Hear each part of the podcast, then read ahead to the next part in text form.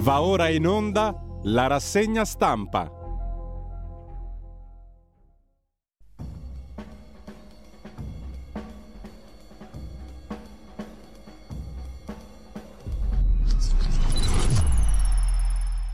Diamo subito la linea per la rassegna stampa a Giulio Cainarca. Grazie a Federico Borsari in regia e un cordialissimo buongiorno a tutte le ascoltatrici e a tutti gli ascoltatori da Giulio Cainarca. Ben trovati all'appuntamento con la rassegna stampa. Sono le 7.31, venerdì 10 novembre e come sempre vi ricordo il sito radiolibertà.net, potete trovare anche quello che è andato in onda, i podcast, eccetera, e tutto il resto, i nomi, i conduttori, le mail e dall'altra parte per quanto concerne il menu di giornata, ciò che va in onda oggi, andate sulla pagina Facebook di Radio Libertà. Da qui a stasera trovate tutto. Intanto, prima pagina dell'agenzia ANSA dedicata alle parole del primo ministro israeliano Netanyahu. Israele non cercherà di occupare o di governare Gaza, dice il premier israeliano. In Italia un arresto e un espulso, stretta antiterrorismo, aveva un coltello a Milano, mentre un'altra vicenda curiosa uh, scrive I love Allah su un aereo Parigi-Cairo della compagnia Vueling che ha chiesto di atterrare a Roma, dove l'uomo è stato approfondito, diciamo così, attenzionato, come dicono in questura, semplicemente perché ha scritto I love Allah sul fogliettino del consenso informato che gli è stato dato dopo un farmaco perché era stato male. Il che la dice lunga, diciamo così, sul livello di allarme e anche sul fatto che Allah genera preoccupazioni, a differenza degli altri dei circolanti nelle altre religioni. Pronto un ECOFIN straordinario, siamo a Bruxelles per l'Unione Europea Alto là dell'Italia sul deficit, le nuove regole del patto di stabilità non piacciono all'Italia, ma di questo parleremo approfonditamente con alcuni articoli di giornale tra poco. Gran Bretagna, i genitori della piccola Indy Gregory sperano ancora, rinviato lo stop alle cure, la malattia di Indy che affama le cellule, qual è? Lo scopriremo tra poco perché l'ANSA vi dedica giustamente un approfondimento. Che malattia ha la piccola inglese?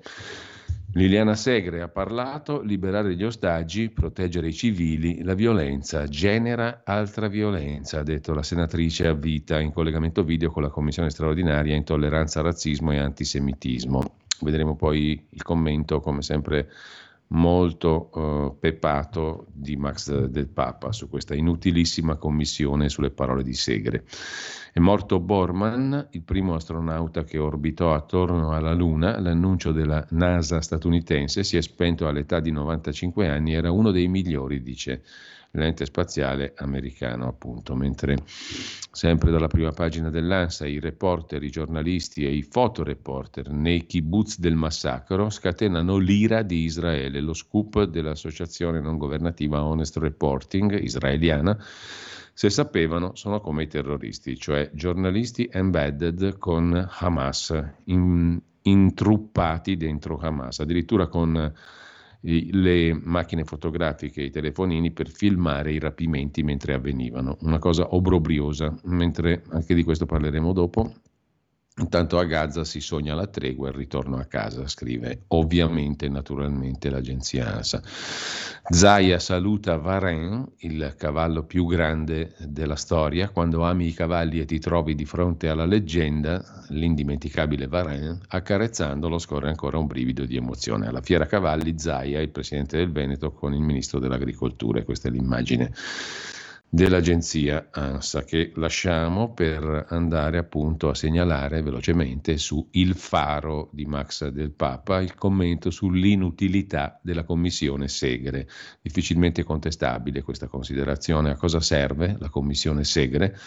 La cialtronaggine, scrive del Papa, della commissione Segre, dal nome della Santona, fatta senatrice a vita dal suo capo partito Mattarella per questioni strategiche, questa cialtronaggine di questa commissione risalta alla prima occasione davvero utile. C'è da difendere la comunità ebraica, anche qui a rischio di pogrom dopo l'ondata antisemita in tutta Europa e l'ostilità di Unione Europea e ONU per Israele, i primi morti ammazzati come cani in Francia, in America, e di cui si paventano repliche italiane, una ricerca, definita scioccante mentre è nell'ordine delle cose, conferma che il 98% degli islamici cosiddetti moderati in Italia considera Hamas un'associazione di carità e ne condivide il fine ultimo, lo sterminio degli ebrei, il nuovo olocausto, come si scandisce in via Padova abitualmente a Milano, nelle ricorrenti manifestazioni del centro islamico, nelle scuole e università sparse nel paese, tra i media che pullulano di personaggi loschi e miserabilmente pro-terroristi.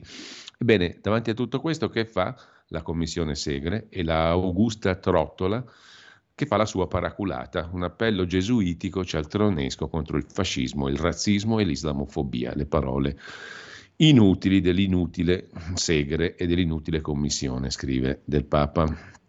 Mentre a proposito dei reporter nei kibbutz del massacro, lo scoop dell'organizzazione appunto israeliana Honest Reporting ha svelato, scrive l'agenzia ANSA, una pagina nera per il giornalismo internazionale per l'informazione di guerra, cioè fotoreporter palestinesi che collaborano con prestigiose testate, dalla Associated Press alla Reuters, dalla CNN al New York Times, erano presenti la mattina del 7 ottobre durante il massacro nel sud di Israele. Immediata la reazione del governo israeliano che nella notte ha chiesto spiegazioni ai responsabili delle redazioni basate nel paese. Durissimo il commento del ministro israeliano Gantz. Se c'erano giornalisti che sapevano del massacro e hanno taciuto e anche filmato mentre bambini venivano massacrati, non sono diversi dai terroristi e devono essere trattati allo stesso modo. Il capo dell'opposizione, Yair Lapid, ha chiesto su X, Twitter, chi sono quei giornalisti? Erano coinvolti nell'attacco? Lo sapevano in anticipo? Saranno licenziati? Nella sua inchiesta, Honest Reporting ha documentato le notizie pubblicando video e foto.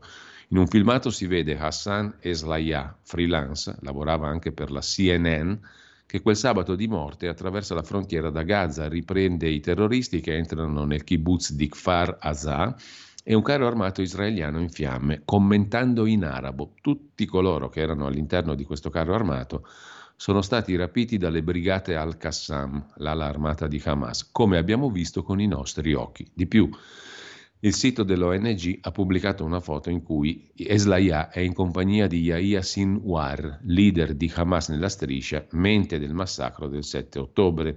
Nell'immagine il leader di Hamas abbraccia e bacia su una guancia il fotoreporter palestinese. Il report di Honest Reporting rende noti i credits dalla zona di confine tra Israele e Gaza il 7 ottobre, oltre a Hassan Eslaya, Youssef Massoud, Ali Mahmoud e Atem Khali che hanno scattato foto di rapimenti e ostaggi portati a Gaza, una pagina orrenda per il cosiddetto giornalismo internazionale e i fotoreporter. Svastiche e stelle di David anche al ghetto di Roma e a Trastevere la comunità ebraica di Roma osserva c'è antisemitismo, la stella di Davide, il segno uguale e la svastica nazista. Sono le scritte apparse sui muri del quartiere ebraico di Roma, cioè la stella di David uguale svastica in alcune zone di Trastevere. Mentre Antonino Danna, il nostro Antonino Danna, racconta a proposito di guerra mm, di come si, comport- si è comportato l'esercito israeliano che ha avvisato prima di far arrivare le bombe. Lo ha raccontato anche la BBC, rivelando le telefonate fra un israeliano arabofono e un dentista palestinese di Gaza per far fuori i nidi di Hamas senza colpire i civili. All'inizio il dentista credeva che fosse uno scherzo. Se siete gli israeliani, lancia un colpo di avvertimento, ha detto Abu Khaled nella prima telefonata. Detto fatto, un colpo, forse da un drone, ha sfondato l'appartamento di uno dei palazzi nel mirino. E mm, sempre rimanendo a questo tema, l'ONU, vi segnalo il commento di Federico Punzi, che peraltro poi sarà con noi stamani per parlare di un'altra questione della quale si è occupato, la censura sui social. Eh, sulla scorta di un'indagine della Commissione Giustizia mh, della Camera degli Stati Uniti, ma questo è un altro argomento, l'ONU, centrale della propaganda anti-israeliana, bisogna definanziare le Nazioni Unite, sostiene il direttore editoriale di Atlantico Quotidiano. Lo strano caso dell'UNRWA, che è l'ufficio delle Nazioni Unite per la causa palestinese, per i territori palestinesi. I suoi dipendenti sono militanti. Fa parte di questo ufficio anche l'italiana Francesca Albanese, al centro delle audizioni al congresso americano di Jonathan Schanzer e Hillel Neuer. Se c'è una cosa che la commissione Segre, di cui parlavamo prima, dovrebbe fare è mettere in agenda le audizioni di Hillel Neuer, avvocato esperto di diritti umani, direttore di UN Watch, una ONG basata a Ginevra, e di Jonathan Schanzer del eh, pensatoio del think tank Foundation for Defense of Democracy. Due giorni fa sono stati ascoltati dal congresso americano sul pregiudizio anti-israeliano delle Nazioni Unite e l'antisemitismo delle sue agenzie, tra cui l'Agenzia per i palestinesi, l'UNRWA. Un paio di settimane fa lo stesso segretario generale dell'ONU Guterres suggeriva l'equivalenza fra Israele e Hamas. Al congresso degli Stati Uniti Hillel Neuer ha denunciato che organi chiave e alti funzionari delle Nazioni Unite sono impegnati nella demonizzazione sistematica di Israele. A proposito invece di eh, islamizzazione, la Milano di un tempo che non c'è più è il titolo di un altro bell'articolo di Max del Papa che compare oggi su Italia Oggi a pagina 10 in via Padova non osi scendere dalla macchina, al di là del vetro non c'è un nativo. La polizia gli chiede un documento e lui risponde Allahu Akbar. Mi scrive un caro amico, uno storico, di quelli che ci cresci insieme e restano a vita, anche se la vita vi separa. Tu, caro mio, scrive l'amico a Max del Papa, sono 39 anni che mi rompi le balle a me, ai lettori, a tutti quanti, su quanto ti manca Milano, su quanto ti senti in esilio da quando l'hai lasciata e altre faccende tardo-romantiche. Beh, ho una notizia per te. Qui in esilio siamo noi, noi che a Milano ancora ci restiamo, ma non la ritroviamo più. Ci cambia sotto gli occhi e sotto i piedi ogni giorno. E non è un bel cambiare, è più uno squagliarsi, come quando il sensitivo Roll faceva i giochi con le carte e raccomandava a Federico Fellini non guardare, ma Fellini, curioso, voleva guardare. Si trovava davanti a un re di fiori che si scioglieva, diventava una donna di cuori, ne restava sconvolto e non si sarebbe mai più ripreso. Ecco, così noi milanesi di riserva, di conserva, che viviamo chiusi nell'enclave di noi stessi, perché la città non siamo più noi, non ci appartiene più, non ha neanche più senso fare il tifo per Milano Inter, sono imprese multinazionali i cui protagonisti sono giocatori del mondo, ogni parte del mondo tranne l'Italia, tranne Milano. E giustamente se ne fottono del blasone, vanno dove li porta il soldo, oggi qui, domani là. Caro amico rompicoglioni, cosa succede alla vigilia di una partita? Maranza del Milan contro Maranza Pari- di Parigi. La Darsena in stato d'assedio. Ne abbiamo viste le immagini in effetti l'altro giorno. Stato d'assedio, coltellate, mazzate. Ma è ancora Milano questa qui?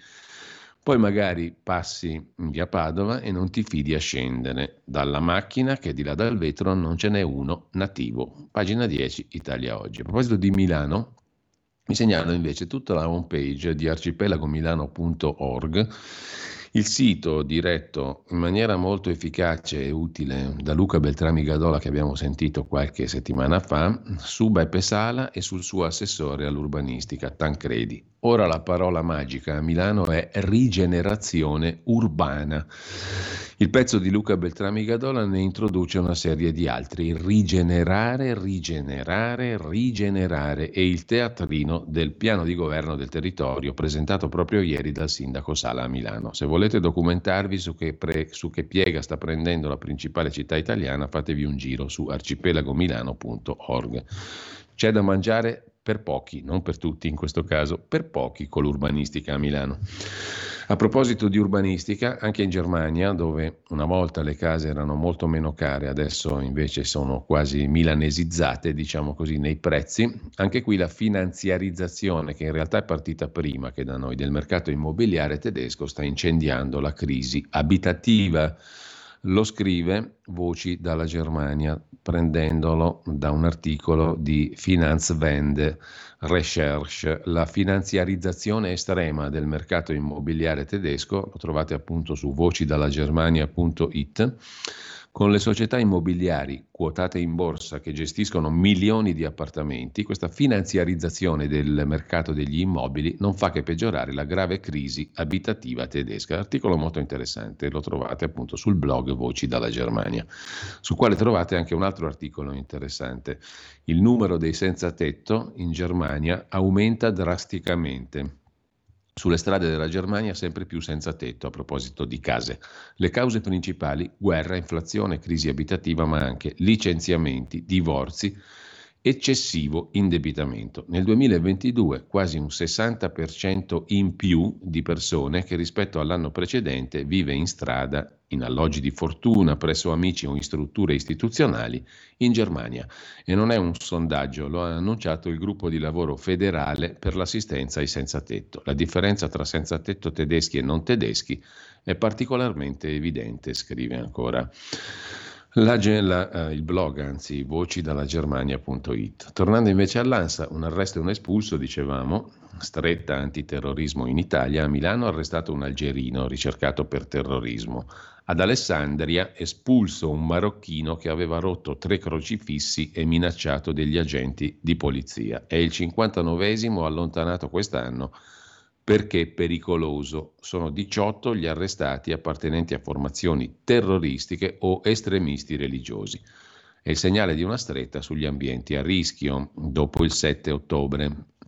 Si chiama Enamel Elmedi, il 23enne espulso da Alessandria. Nell'ultimo fine settimana di ottobre aveva danneggiato tre crocifissi nella città piemontese. L'altro soggetto invece che è stato fermato a Milano eh, è stato fermato appunto um, eh, sulla metropolitana e si è messo a urlare all'Akbar. Francamente non sembrerebbe uno particolarmente sveglio il soggetto. In ogni caso, cambiando argomento, tornando alla malattia di Indy Gregory, c'è un focus dell'ANSA su che cos'è questa malattia. Si chiama aciduria combinata DL2 idrossiglutarica. Certamente non è un nome semplice, è quello della malattia di Indy. La bambina al centro di un caso legale fra Italia e Regno Unito. È una malattia mitocondriale rarissima, spiega la, all'agenzia ANSA il genetista Giuseppe Novelli dell'Università di Roma Tor Vergata. Per questa malattia al momento non c'è una cura c'è una limitata speranza di vita anche con una terapia di supporto, una malattia mitocondriale, nella quale cioè sono colpite le centraline energetiche delle cellule, i mitocondri.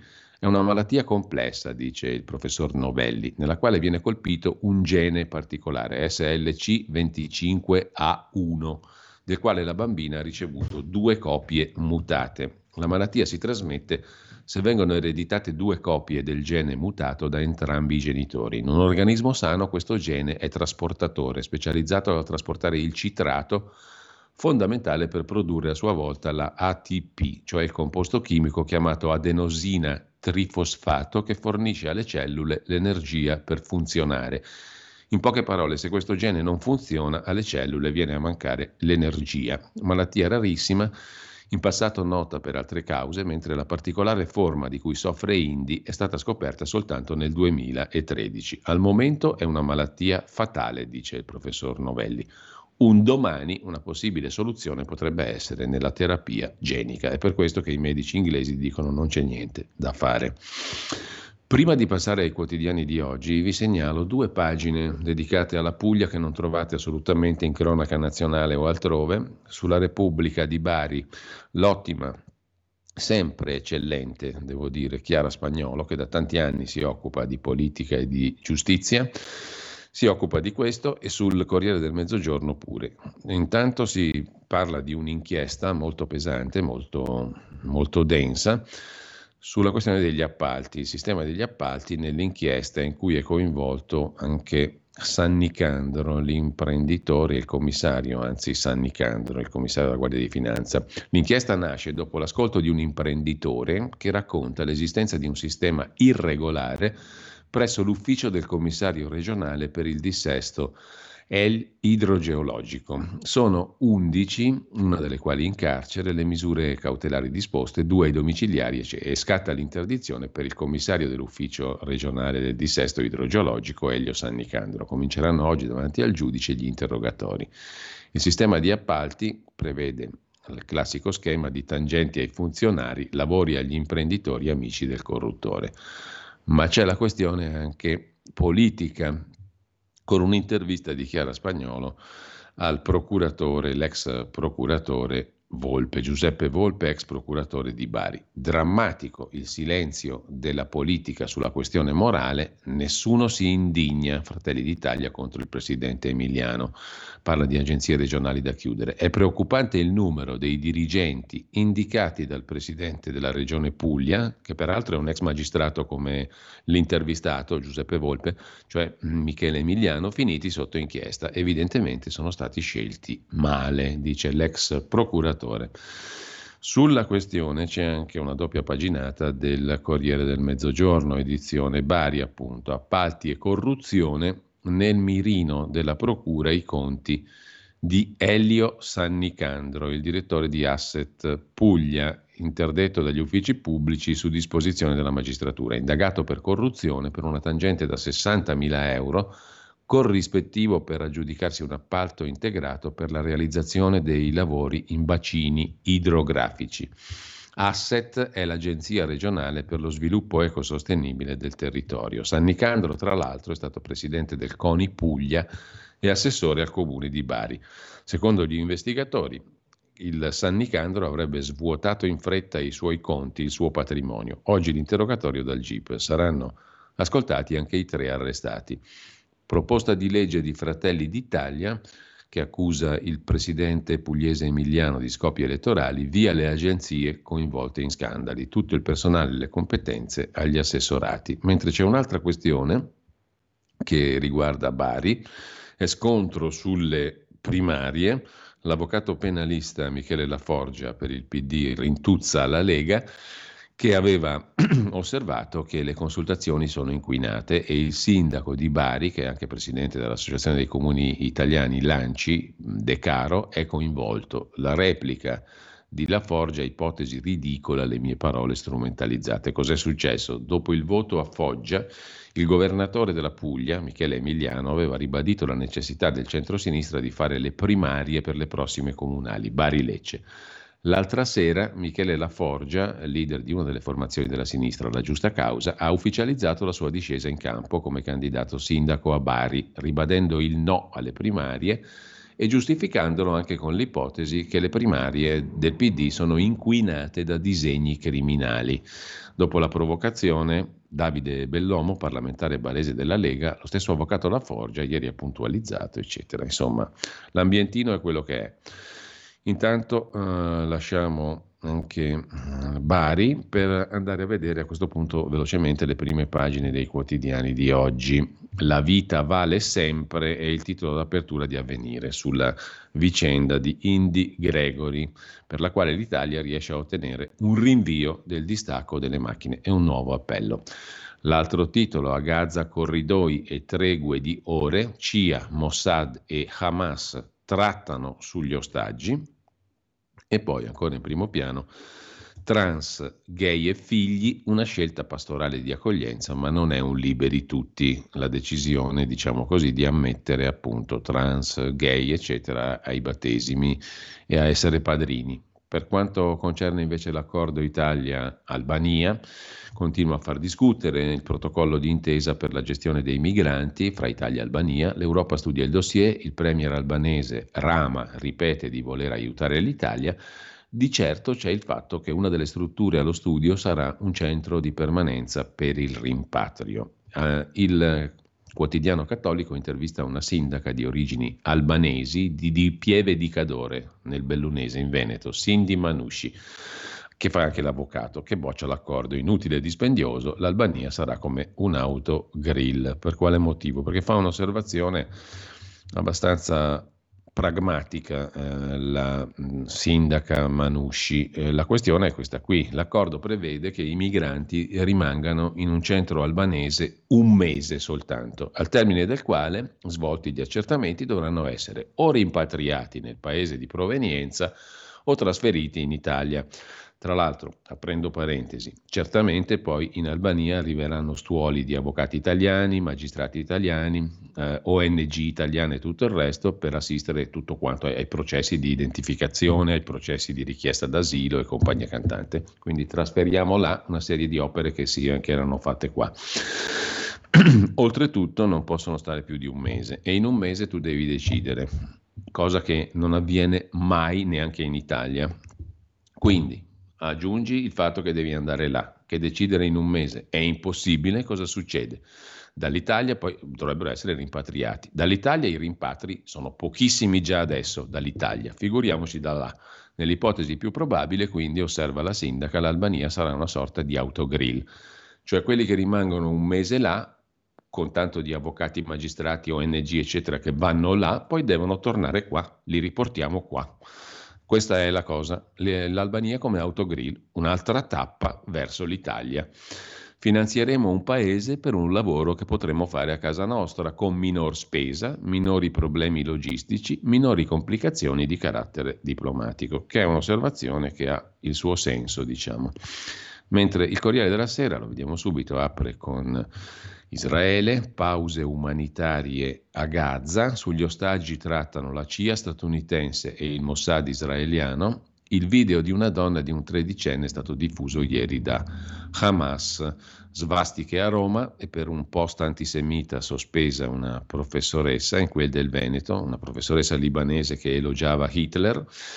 Governo vicino per Sanchez in Spagna invece nuovo stop ai sovranisti. Pedro Sanchez è a un passo dal formare il governo. Amnistia agli indipendentisti catalani. La cosa ha fatto incazzare tutti a destra in Spagna, compresa Vox, gli alleati di Meloni. La prossima settimana il leader socialista avrà l'investitura. Intanto Madrid, Vidal Quadra, a Madrid Vidal Quadras, cofondatore di Vox, è stato ferito in un agguato. Dietro c'è l'Iran, ha detto l'esponente del partito di destra spagnolo. Migranti in Albania saranno trattenuti fino a 18 mesi, così come in Italia, ha detto il sottosegretario Fazzolari e il patto Italia-Albania non deve passare per il Parlamento. L'ex ministro Minniti, intervistato dal Corriere, il patto è un tampone, ci sono dubbi su tempi, diritti e rimpatri, mentre slitta di 24 ore il termine per il distacco delle macchine per la piccola Indy Gregory in lista d'attesa per l'ospedale Bambin Gesù del Vaticano a Roma. Il Fatto Quotidiano apre la prima pagina di stamani con i parenti degli ostaggi sotto casa Netanyahu. Hamas posta i video di due prigionieri e si dice pronta a liberarli. Sfida fra Stati Uniti e Israele, assalto della folla al bunker di Netanyahu. Anche Washington propone pause umanitarie di quattro ore. Tel Aviv forse dice sì scrive il Fatto Quotidiano in prima pagina. E poi la COP28 per il clima a Dubai, tutti gli obiettivi verdi sono già mancati, ha vinto il fossile, scrive il Fatto in prima pagina. Il Fatto dedica attenzione poi alla proposta del meloniano delle spese folli, che rivuole i condannati nella pubblica amministrazione. Il senatore Pogliese già condannato a due anni e tre mesi in appello, presenta un emendamento al decreto anticipi che modifica la legge Severino e toglie la inconferibilità degli incarichi nei comuni e nelle regioni. Sono andati proprio a grattare, diciamo, nella foresta quelli del Fatto Quotidiano. Intanto in Puglia il candidato La Forgia, ne parlavamo prima, vuole annullare le primarie per possibili infiltrazioni mafiose. E il partito di Calenda, Azione, ferma il congresso in Campania per tessere fasulle. Ma fare pulizia no, consiglia il Fatto Quotidiano. Il PD fa autogol sul premier albanese Rama, chiede che esca dal Partito Socialista Europeo e poi fa marcia indietro, mentre Marco Travaglio si occupa dell'attacco alla famiglia. Vediamo un po'. Per i parenti dei potenti l'aria si fa ogni giorno più irrespirabile, scrive Travaglio. Si sa che in un paese meritocratico, peggio che calvinista, come l'Italia, chiunque porti un cognome famoso, anche per omonimia, rischia grosso, dalla politica all'università, cultura, tv, sport. Dunque è non solo giusto, ma sacrosanto che il ministro della cultura, Gennaro San Giuliano, abbia promosso Geronimo Stilton La Russa nel CDA del Piccolo Teatro di Milano per sottrarlo alle rappresaglie dei veri privilegiati d'Italia, i figli di nessuno. Il rampollo del Presidente del Senato completa una collezione di poltrone che Barbacetto oggi riepiloga a pagina 11 e che possiamo immaginare con quante lacrime e quanto sangue si è conquistato, malgrado il cognome che porta. Pubblicità, pa- no, pubblicità no, non esiste, pausa. La tua radio è ascoltabile anche con la televisione in digitale. Sul telecomando della televisione digitale o del tuo ricevitore digitale puoi scegliere se vedere la TV o ascoltare la radio. Risintonizza i canali radio e troverai anche Radio Libertà, canale 252.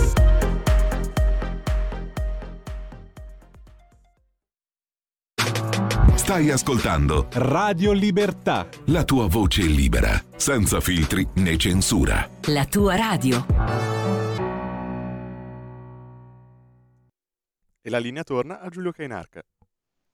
Ed eccoci qua con l'articolo a pagina 11 di Gianni Barbacetto, la sua storica rubrica sul Fatto Quotidiano, nordisti, diremmo più milanisti che nordisti perché è tutta centrata su Milano sempre comunque, Oggi nel consiglio di amministrazione del piccolo teatro di Streller, Paolo Grassi, eccetera, eccetera, ehm, dal gennaio 98 sede in Largo Greppi, entra Geronimo Antonino La Russa, figlio del presidente del Senato, nominato, scelto dal ministro della cultura San Giuliano. Il governo Meloni si è mostrato molto efficiente a piazzare parenti e amici. Si ignorano le competenze culturali e di gestione di istituzioni culturali del primogenito di La Russa, l'avvocato Geronimo Antonino, il cui padre in compenso è uno degli uomini più vicini alla presidente Meloni.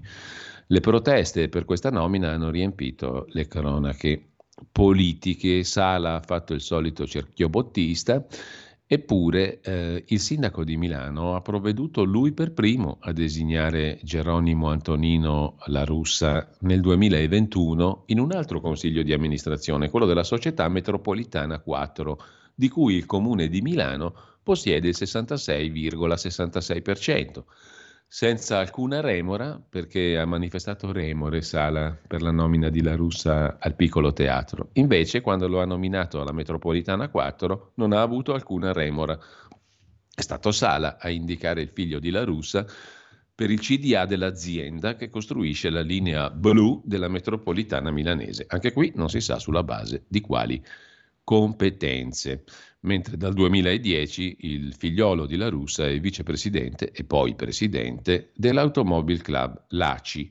Oltre a rappresentare la lobby degli automobilisti, la Russa Junior ha ereditato lo studio legale del papà, non solo, è anche socio dei figli di Berlusconi, Barbara, Eleonora e Luigi, nella società H14 ed è stato nel consiglio di amministrazione di Milan Entertainment e Milan Real Estate, consigliere di MI Stadio, società di Milan e Inter che gestisce lo stadio Meazza, che Beppe Sala vuole abbattere e Papa Ignazio no, scrive Gianni Barbacetto. Lasciamo il fatto, andiamo a vedere il giornale. il giornale apre la sua prima pagina con il debito. L'Italia tiene duro sul patto di stabilità, il ministro Giorgetti non si piega ai diktat tedeschi, no alla riforma se danneggia i conti del nostro paese. Intanto la Lega rilancia le gabbie salariali, cioè stipendi, paghe, salari basati sul costo della vita. La Lega ha presentato un disegno di legge per dare la possibilità alla contrattazione di secondo livello, cioè quella territoriale aziendale, di utilizzare il parametro del costo della vita per i salari.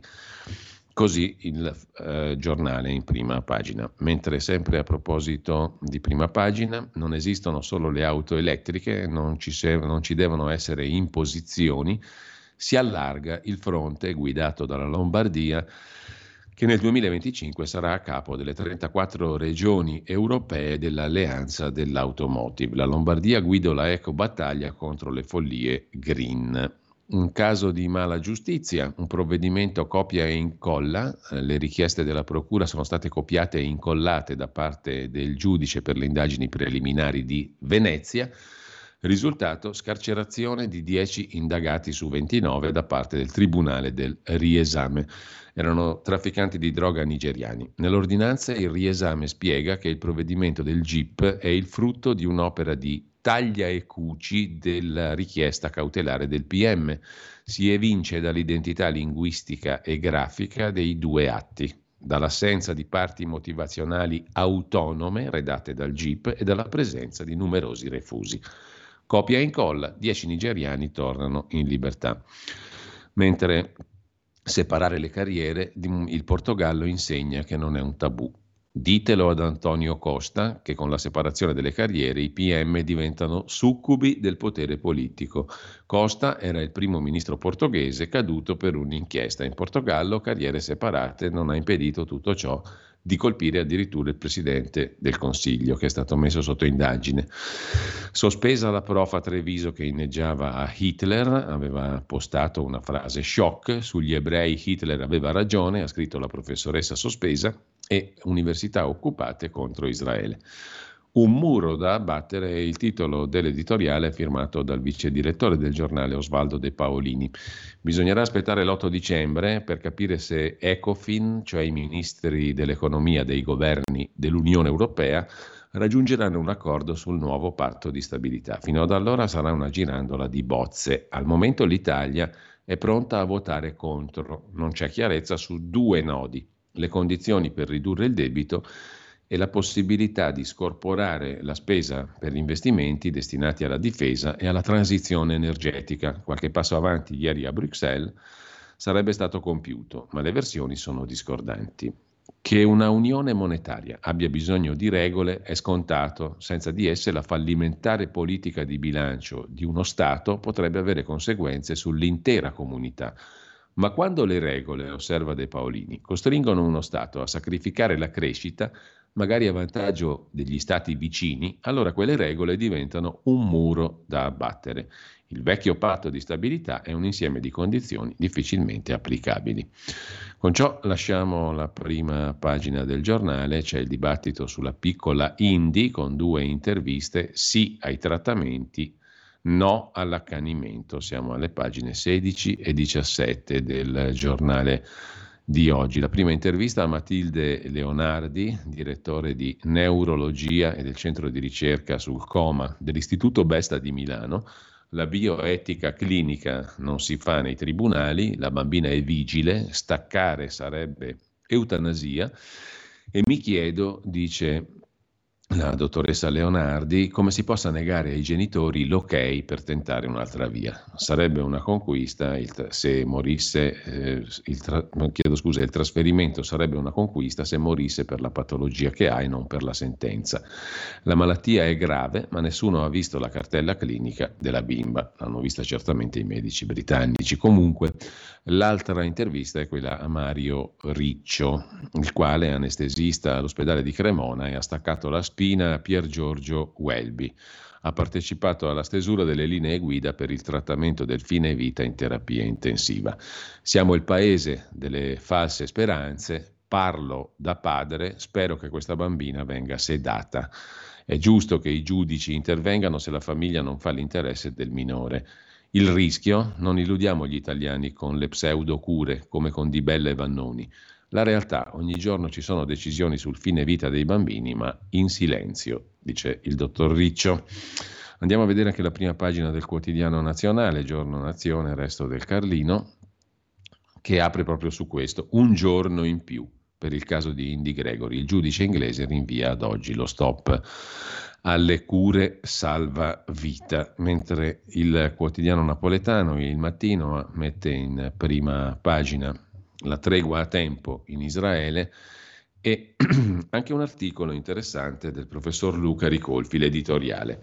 Il diritto alla paura che non va condannato. Di che cosa si parla? Dello scalpore che hanno suscitato le recenti parole di Edith Brooke. Sarà intervistata anche da Antonino Danna prossimamente, la scrittrice ebrea progressista sarà intervistata per la nostra radio, sopravvissuta ai campi di sterminio di Auschwitz e Dachau. In due distinte interviste, una rilasciata all'agenzia La Presse, l'altra al Corriere della Sera, la scrittrice e poetessa confessa che dopo il massacro dei bambini israeliani da parte di Hamas, ha cambiato idea sull'immigrazione, le politiche di accoglienza, l'antisemitismo arabo e palestinese. Lo spiega con frasi molto chiare, sia sulla situazione in Francia sia su quella in Italia. Sulla Francia dice Stiamo accogliendo i nostri stessi nemici in casa, ma vediamo che cosa è accaduto in Francia? Quasi 8 milioni di immigrati e sono loro i più antisemiti di tutti. Sull'Italia per anni abbiamo accolto tutti coloro che arrivavano dal mare. Io stessa dicevo poveretti, dobbiamo aiutarli, ma adesso è molto diverso. Non avevo alcun pregiudizio, ho sempre difeso i più deboli, ma ora tutto è cambiato, io stessa sono cambiata. Quelle atroci immagini di teste di bambini decapitati usate per giocare a calcio sono le stesse di Auschwitz.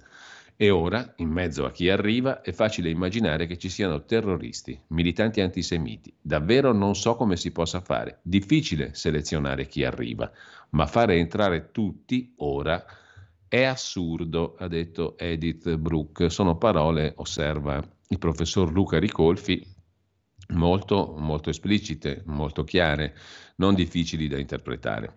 Le interviste contengono anche, osserva Ricolfi, altri passaggi assai duri contro certa sinistra cieca di fronte al terrorismo di Hamas o contro la scelta di boicottare Luca Comics a causa del patrocinio di Israele e prospettano anche una sorta di rivalutazione di Salvini e Meloni. Testualmente, noi prima ce l'avevamo con loro due per come la pensavano sull'immigrazione, oggi per me non è più così.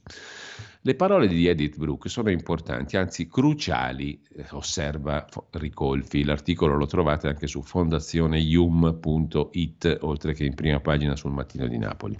Ci costringono le parole di Brooke a riflettere a fondo su concetti come razzismo, xenofobia, islamofobia.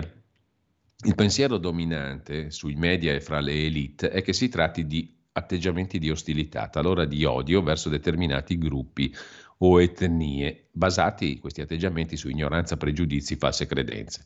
Da qui l'imperativo categorico di correggere, istruire, rieducare a una corretta percezione della realtà. Ma qualcuno può pensare di dover rieducare Edith Brooke? Qualcuno può pensare che le sue riserve sulle politiche di accoglienza, sul potenziale antisemita dei musulmani siano frutto di pregiudizi razziali? No, credo che Edith Brooke sia stata sincera e che sia venuto il momento di riconoscere qual è il meccanismo che spesso fa scattare la diffidenza verso determinati gruppi e qual è il meccanismo che la disattiva. Il meccanismo base è l'esposizione al rischio. Ci sono gruppi sociali più esposti al rischio di interazioni sociali pericolose e gruppi sociali meno esposti. Questo differenzia i ceti medi riflessivi dai ceti popolari. È questo che nelle grandi città distingue chi vive nella ZTL da chi abita nelle periferie. Non è perché sono rozzi e incolti che i ceti popolari sono più inclini dei ceti alti a diffidare degli immigrati ma semplicemente perché, per i luoghi in cui vivono, per gli strumenti di autodifesa di cui non dispongono, sono più soggetti a vari tipi di rischio, aggressioni, furti, rapine, ma anche concorrenza sul mercato del lavoro e nell'accesso al welfare. Simmetricamente, osserva Ricolfi, non è perché sono dotati di una superiore moralità che i ceti privilegiati sono aperti e tolleranti, ma perché corrono meno rischi e talora riescono pure a usare le loro doti civiche come simboli di status. Il caso della Brooke illustra in modo perfetto il meccanismo. Per l'elite culturale l'apertura è un comodo segno di distinzione, di superiorità morale, fino a quando non si corre il rischio di diventare bersagli. Ma diventa improvvisamente una postura irrazionale allorché ci si rende conto di essere personalmente vulnerabili, in questo caso in quanto ebrei. Da qui una semplice lezione. Quel che viene sbrigativamente etichettato come razzismo, xenofobia, islamofobia, talora è effettivamente odio e disprezzo immotivato per determinati gruppi o minoranze. Non di rado è semplicemente paura, timore, preoccupazione, avversione al rischio. Fra i tanti diritti che ci piace esaltare, conclude Ricolfi, forse dovremmo includere anche il diritto a provare paura, un sentimento che troppo spesso rimproveriamo agli altri salvo riscoprirne la legittimità quando arriva nella nostra vita. Post scriptum. Nei giorni scorsi Edith Brooke ha sentito il bisogno di ritrattare le affermazioni rilasciate nelle due interviste, accusando il Corriere della Sera di avere omesso un punto interrogativo e la stampa in generale di estrapolare, fraintendere. Forse avrebbe fatto meglio a rivendicare la propria sincerità. Magari rievocando quella famosa vignetta di Altan in cui il vecchio operaio rivela alle volte mi vengono in testa idee che non condivido. Così Luca Ricolfi in prima pagina sul tempo, chiedo scusa, sul mattino di Napoli.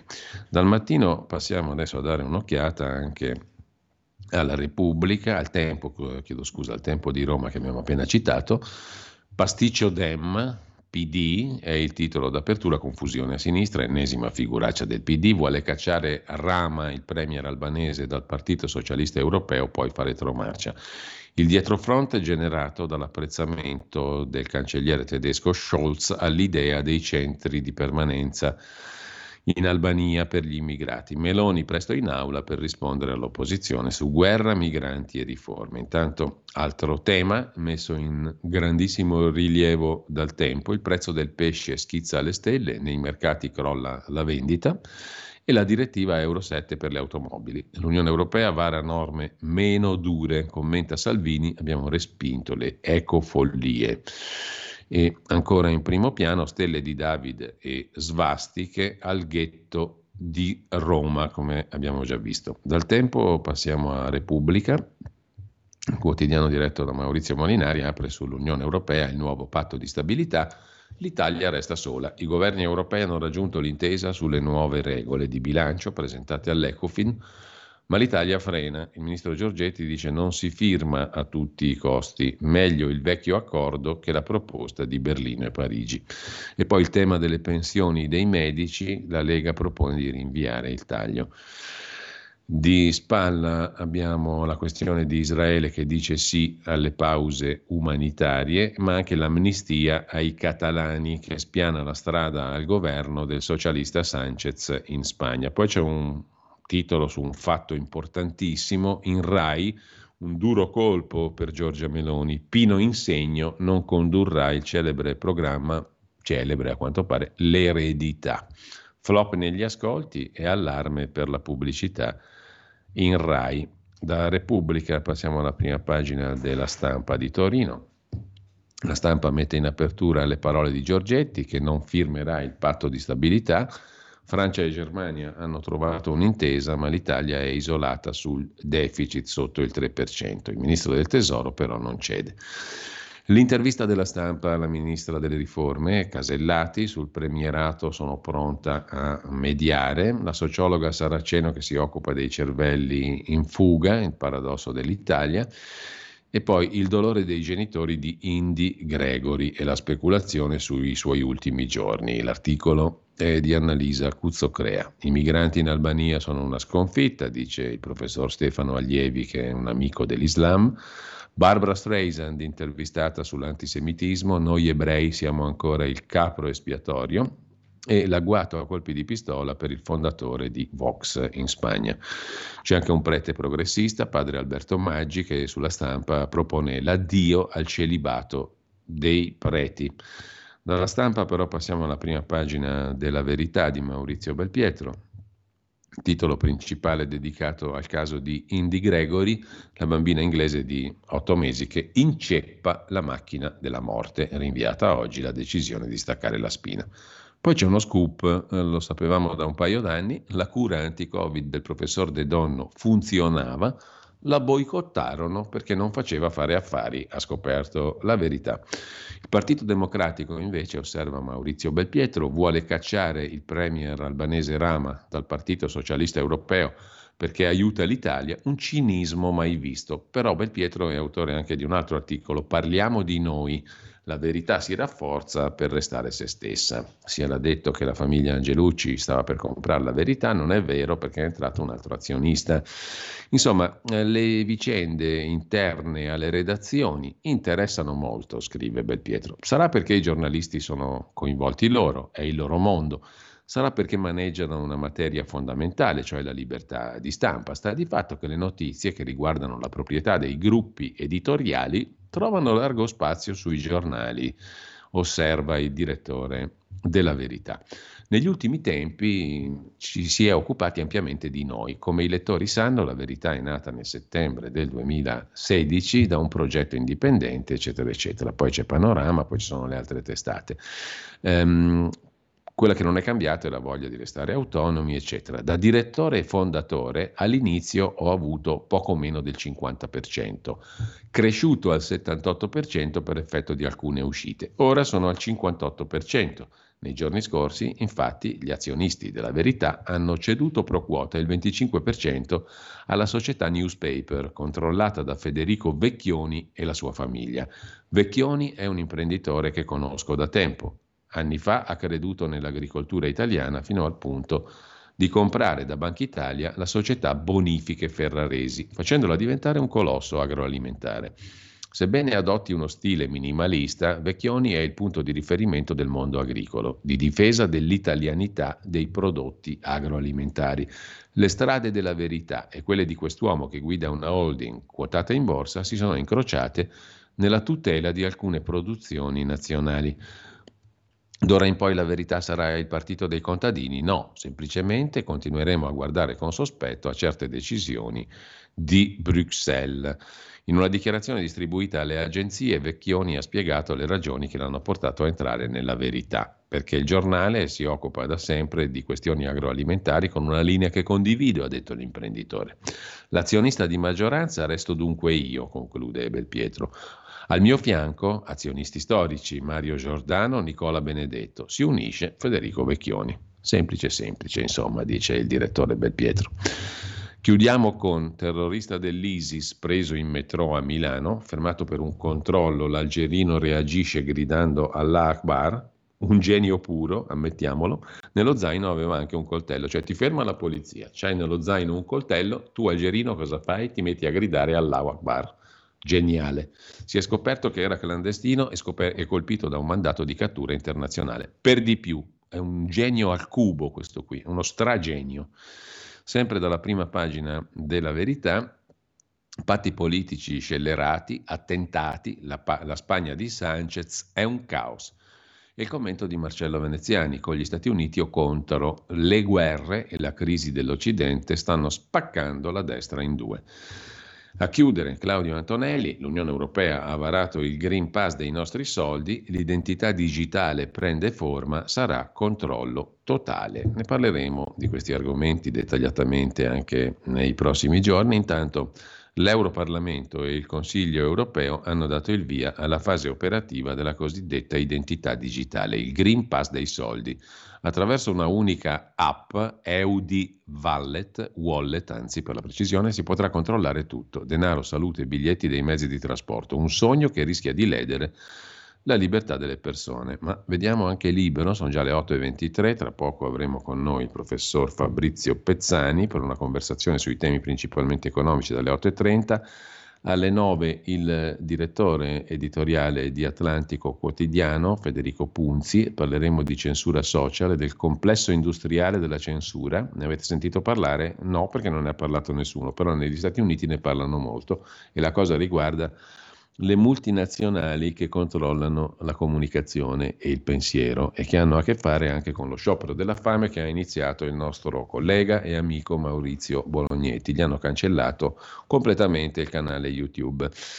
Ma di questo parleremo dettagliatamente da settimana prossima. Lo sciopero della fame di Maurizio Bolognetti è iniziato stanotte alle ore 23.59 della giornata di ieri. Eh, sulla sua pagina Facebook, andatevelo a vedere, trovate tutto quanto l'aggiornamento, ma mh, mm, riparleremo dei temi che Maurizio Bonognetti pone perché sono gli stessi che riguardano la questione del complesso della censura social, di cui parleremo alle 9. Alle 9 e un quarto invece il nostro colloquio con Alessandro Cappello per sussidiario.net. Dicevamo, andiamo a vedere anche dopo aver visto la verità la prima pagina di Libero eh, Libero apre con i tagliagole islamici che sono già tra noi, bloccato il terrorista algerino nella metropolitana di Milano. Quel cretino lì che per fortuna che è un cretino perché così si è fatto prendere, diciamo.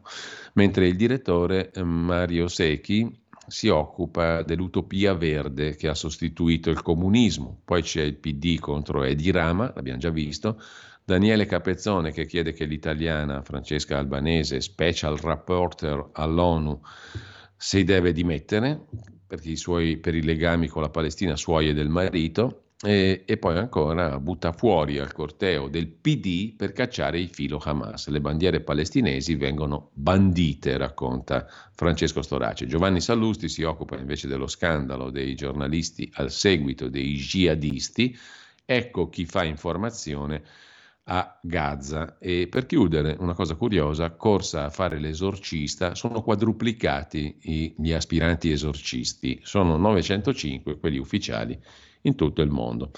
Lasciamo libero, andiamo a vedere anche il quotidiano di Sicilia, apertura con un'inchiesta sui comuni, troppi dipendenti da formare, nessun giovane, pochi titoli di studio, comuni siciliani a confronto con i comuni del nord. In Sicilia la qualità scarseggia nei comuni siciliani troppo, troppi dipendenti che non hanno formazione, nessun giovane, molti ultra sessantenni, pochi titoli di studio. A confronto con il nord Italia, nel meridione la qualità del personale scarseggia, scrive il quotidiano di Sicilia. Italia Oggi dell'ottimo Pierluigi Magnaschi, che ringraziamo anche per il dono che ci fa del mm, il suo diritto e rovescio, la sua rubrica quotidiana, si occupa di tasse a rate, ma non per tutti. Soltanto i titolari di partita IVA potranno godere dei benefici sul secondo acconto delle imposte, rateizzazione fino a 5 quote mensili e proroga dei versamenti al 16 gennaio 24. C'è poi eh, il dato tragico per i giornali a settembre. A settembre in edicola i giornali hanno perso tutti. Quello che perde di meno è libero, meno 5%. Giornale meno 7, Nazione meno 9, Sole 24 ore meno 11, Messaggero pure, Il Fatto meno 12%, La Verità ha perso il 12%, Corriere della Sera Repubblica meno 13%, Avvenire meno 14%, Stampa meno 15%. Questa è la diffusione dei giornali a settembre in edicola. Infine, la rubrica diritto e rovescio, richiamando la legislazione nazionale e la normativa europea, il garante Privacy ha comunicato in Italia che se è possibile installare una telecamera agli ingressi delle abitazioni, è proibita l'installazione di telecamere che riprendano le aree pubbliche. La legge è questa, ma nel 2023 queste disposizioni sono dementi, scrive il direttore Magnaschi, quindi andrebbero modificate. Con gli strumenti digitali che ci frugano dappertutto e sanno di noi più di ciò che noi sappiamo di noi stessi, le telecamere sono diventate un dispositivo quasi innocente. Le telecamere inoltre possono ridurre la mini delinquenza, aggressioni e furti, che più infastidisce il cittadino. Non andrebbero contrastate, mentre sono gli algoritmi che si dovrebbero perseguire. Provate a informarvi su un paio di scarpe sul web.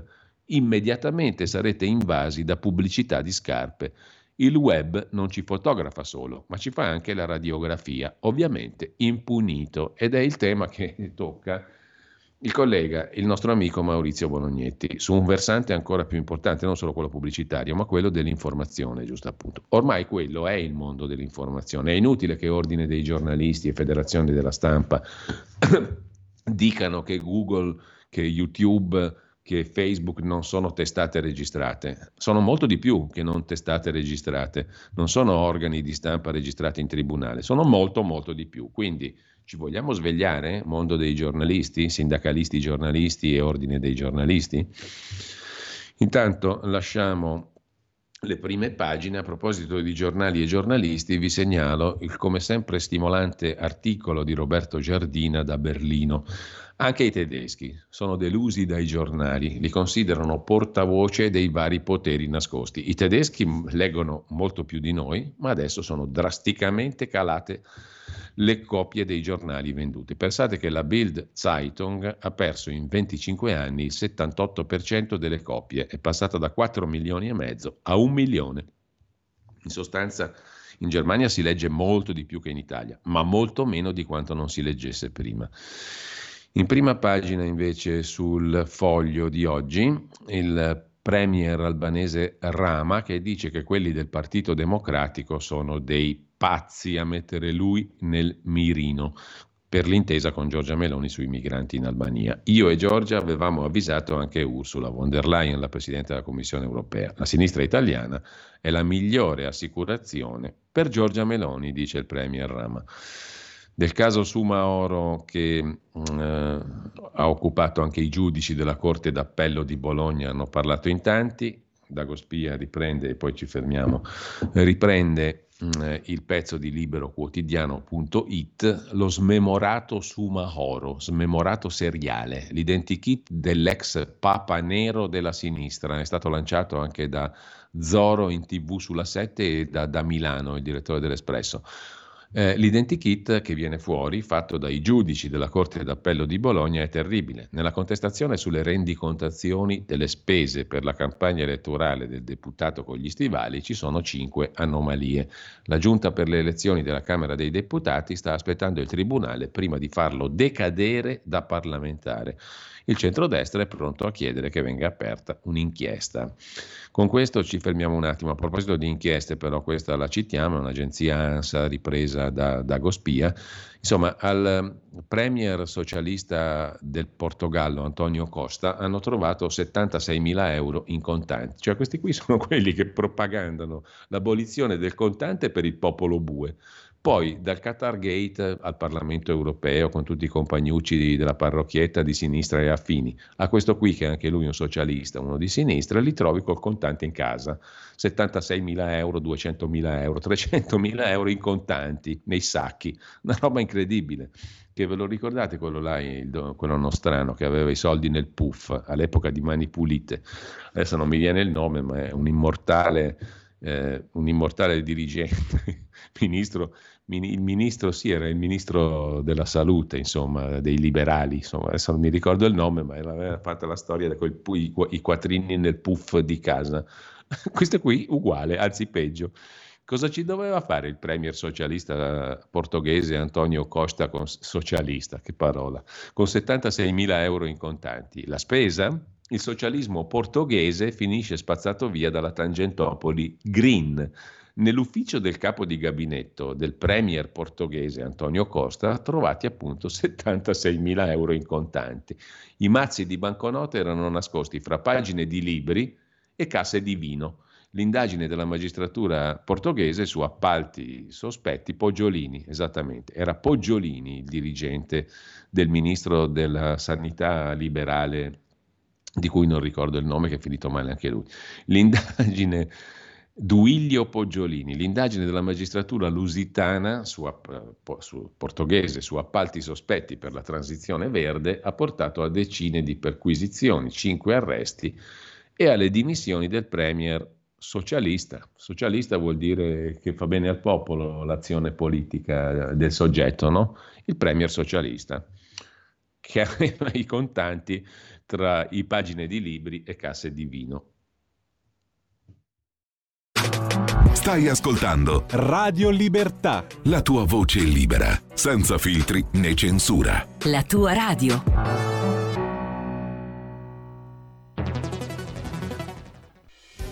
Quotidiano di Sicilia, il quotidiano d'Italia, l'informazione che ribalta i luoghi comuni, una vera visione dei fatti, l'Italia vista da sud.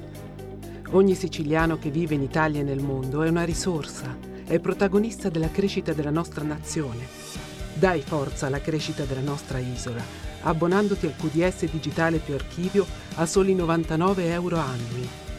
Quotidiano di Sicilia, il quotidiano d'Italia, una scelta di valore.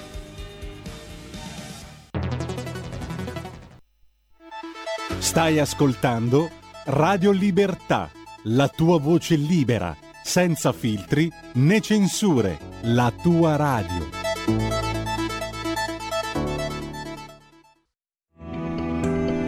Il meteo.it presenta le previsioni del giorno. L'ennesima perturbazione atlantica di questo burrascoso periodo scivola verso il centro-sud provocando diverse precipitazioni. In mattinata piogge e temporali potranno interessare principalmente il nord-est, i settori tirrenici fino alla Campania e la Sardegna. Altrove avremo più sole ma con presenza di diverse nubi. Nel pomeriggio maltempo sul versante tirrenico del paese e sulla Sardegna, con piogge frequenti, residui fenomeni inoltre sul Triveneto orientale, mentre sarà in genere asciutto altrove. Per ora è tutto da ilmeteo.it, dove il fa la differenza anche nella nostra app. Un saluto da Lorenzo Tedici. Avete ascoltato le previsioni del giorno. E la linea torna a Giulio Cainarca. Grazie a Federico Borsari e benvenuto e buongiorno al professor Fabrizio Pezzani che ritorna con noi per l'appuntamento del venerdì alle 8.30. Buongiorno professore, grazie. Buongiorno a te e a tutti gli ascoltatori. Tu sei un economista, sei un professore di economia alla Bocconi, ti sei occupato anche di enti pubblici, hai fatto esperienza anche nel mondo istituzionale e politico, eh, per cui ti chiedo subito, professore, e hai affrontato più volte questo argomento. La rassegna stampa di oggi ci conduce. Beh, intanto devo dire la tua previsione circa il prezzo del petrolio si è verificata giusta, contrariamente alle attese di molti, no? È in calo, è stato in calo nelle ultime settimane abbastanza sensibilmente. E questo cosa vuol dire? Ce lo spieghi, ce lo spieghi poi tu, no? Però l'altra cosa che ti volevo chiedere è, si discute molto in Europa adesso delle nuove regole di finanza pubblica da applicare ai paesi che fanno parte del club europeo. Eh, le, il patto di stupidità, come l'hai chiamato tu, avrà una nuova versione e diciamo sostanzialmente che eh, io mi, mi, permetto di esprimere un'opinione e chiedo il tuo parere, professore. Qualsiasi tipo di regola comune, anche la più intelligente, per 27, 28, 29, diventeranno 30, 31, 32 paesi diversi, a me sembra comunque un, un, patto di stupidità, qualsiasi tipo di regola tu voglia adottare, anche la più intelligente, o sbaglio? No, è così. Il problema, uh, il, il problema è, è, più, è, più, a monte eh, e quindi di fatto ci troviamo in una situazione eh, in cui la governance della, della, dell'Unione Europea non è in mano ai politici, ma è in mano ai burocrati. No? E questo giustifica questa cecità e questa, eh, questa visione unilaterale di un contesto estremamente difforme per quanto riguarda i membri appartenenti all'Unione Europea. E il problema è, è un problema di fondo e, e nasce dal fatto che, eh, come avevamo accennato un'altra volta, dal fatto che l'Unione Europea sia stata considerata una posizione di secondo piano. E quindi nelle elezioni europee si è finito per mandare come rappresentanti dei singoli paesi persone che non avevano ottenuto posti nelle elezioni amministrative, politiche, eccetera, del Paese. In particolare noi abbiamo eh, considerato la posizione in Europa come una sorta di opzione per quelli che non avevano passato le linee all'interno del Paese. Quindi abbiamo mandato in Europa persone eh, non preparate, persone non competenti, magari competenti per i problemi locali, ma non per i problemi europei e abbiamo mandato persone che spesso non avevano nemmeno le, le condizioni linguistiche per potersi esprimere in un'assemblea come quella. Uh, e che cosa è successo? È successo che venendo meno il ruolo della politica come ruolo di guida, di governo, eh, di condivisione dei problemi, il potere è scivolato progressivamente in mano alla burocrazia. Questa è la realtà di fondo, per cui la burocrazia è eh, in un qualche modo eh, stupida da questo punto di vista, perché non si pone i problemi eh, dovuti alla differenza di paesi. La burocrazia si pone delle regole, pone delle regole, pone delle regole indipendentemente dalle persone, quindi non si occupa di regolare le persone, ma si occupa di fare delle regole. Queste regole sono molto spesso eh, estremamente inutili e pericolose perché il burocrate guarda la legge, non guarda la sua applicazione e le conseguenze della sua applicazione. Pensiamo soltanto alle leggi fatte, le leggi cosiddette green, per cui bisognerebbe entro il 35 che le case, le macchine e quant'altro avessero dei requisiti che rispondano a una, a, a una green economy, che è impraticabile in un paese come il nostro, dove le abitazioni hanno centi, molte abitazioni hanno centinaia di anni. Il, il tema eh, del, del, patto di stabilità è, è, complicato dal punto di vista eh, della sua applicazione e anche qua dimostra una necessità perché gli elementi di riferimento di questo patto sono ancora quelli iniziali, cioè un deficit del 3% e uh, un debito sul PIL del, dell'80%. Noi siamo, siamo ben, ben, lontani da questo, ma non siamo solo noi, sono anche gli altri paesi, la Grecia che sta andando bene, però anche la Grecia non risponde a quei requisiti, la Francia anche. Quindi l'Unione Europea sta proponendo una serie di, eh, di, di vincoli che sono storicamente eh, inadeguati. E il problema eh, è un problema della politica, cioè la politica è in grado di farsi valere per proporre qualcosa di adeguato. È chiaro che eh, noi siamo in una situazione difficile perché il nostro debito ha assunto una dimensione molto elevata e il deficit è sopra il 3%, siamo al 4,5%. Quindi le regole eh, del patto di stabilità di cui si sta discutendo adesso dovrebbero incorporare una forma di flessibilità, d'accordo? Per cui non puoi mettere delle regole fisse con paesi profondamente diversi e con prospettive di crescita Appunto. diverse.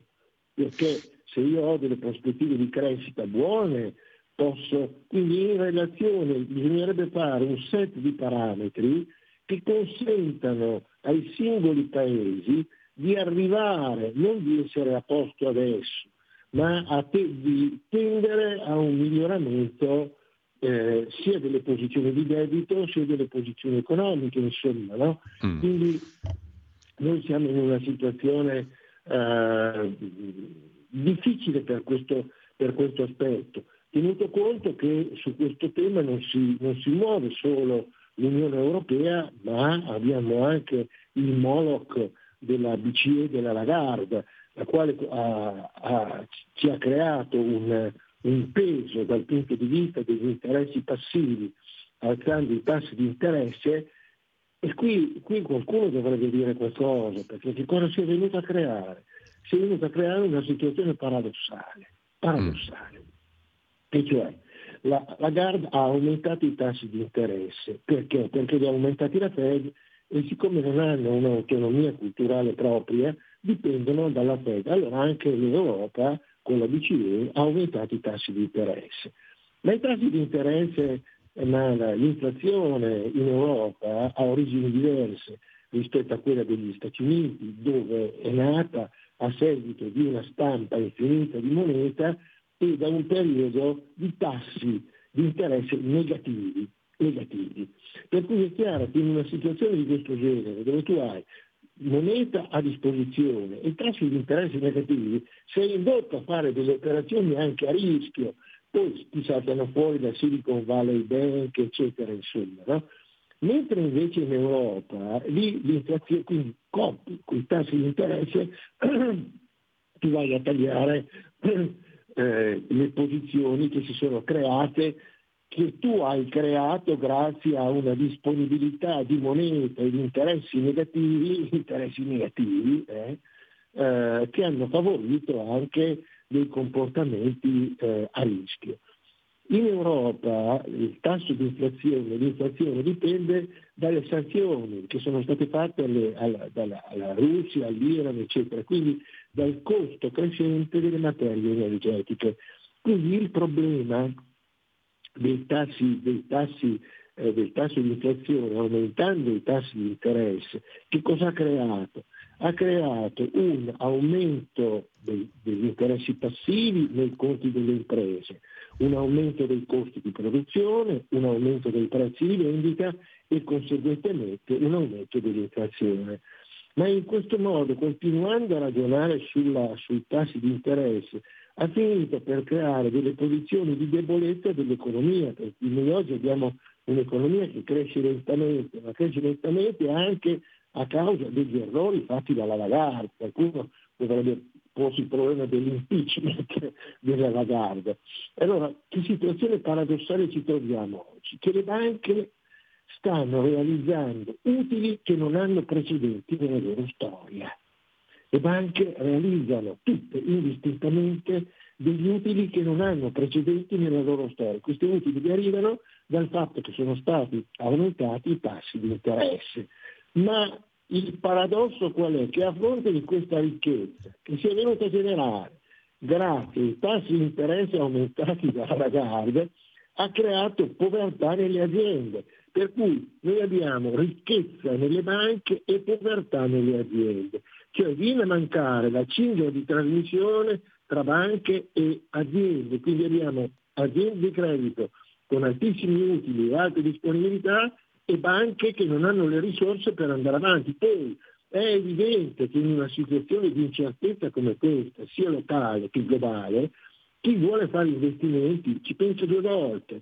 Per cui è chiaro che stiamo creando un sistema, tra virgolette, prudentemente negativo. No? Quindi è questo il fatto.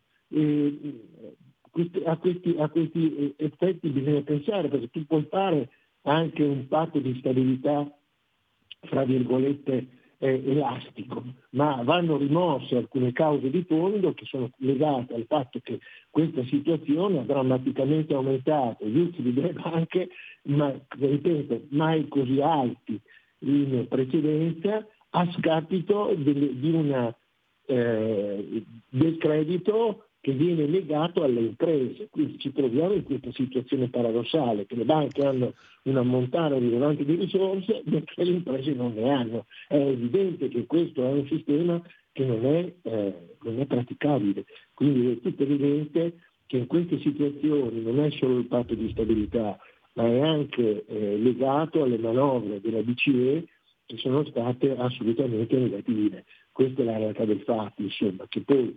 eh, si invochi la necessità di ridurre i tassi di interesse, questo mi sembra più che evidente.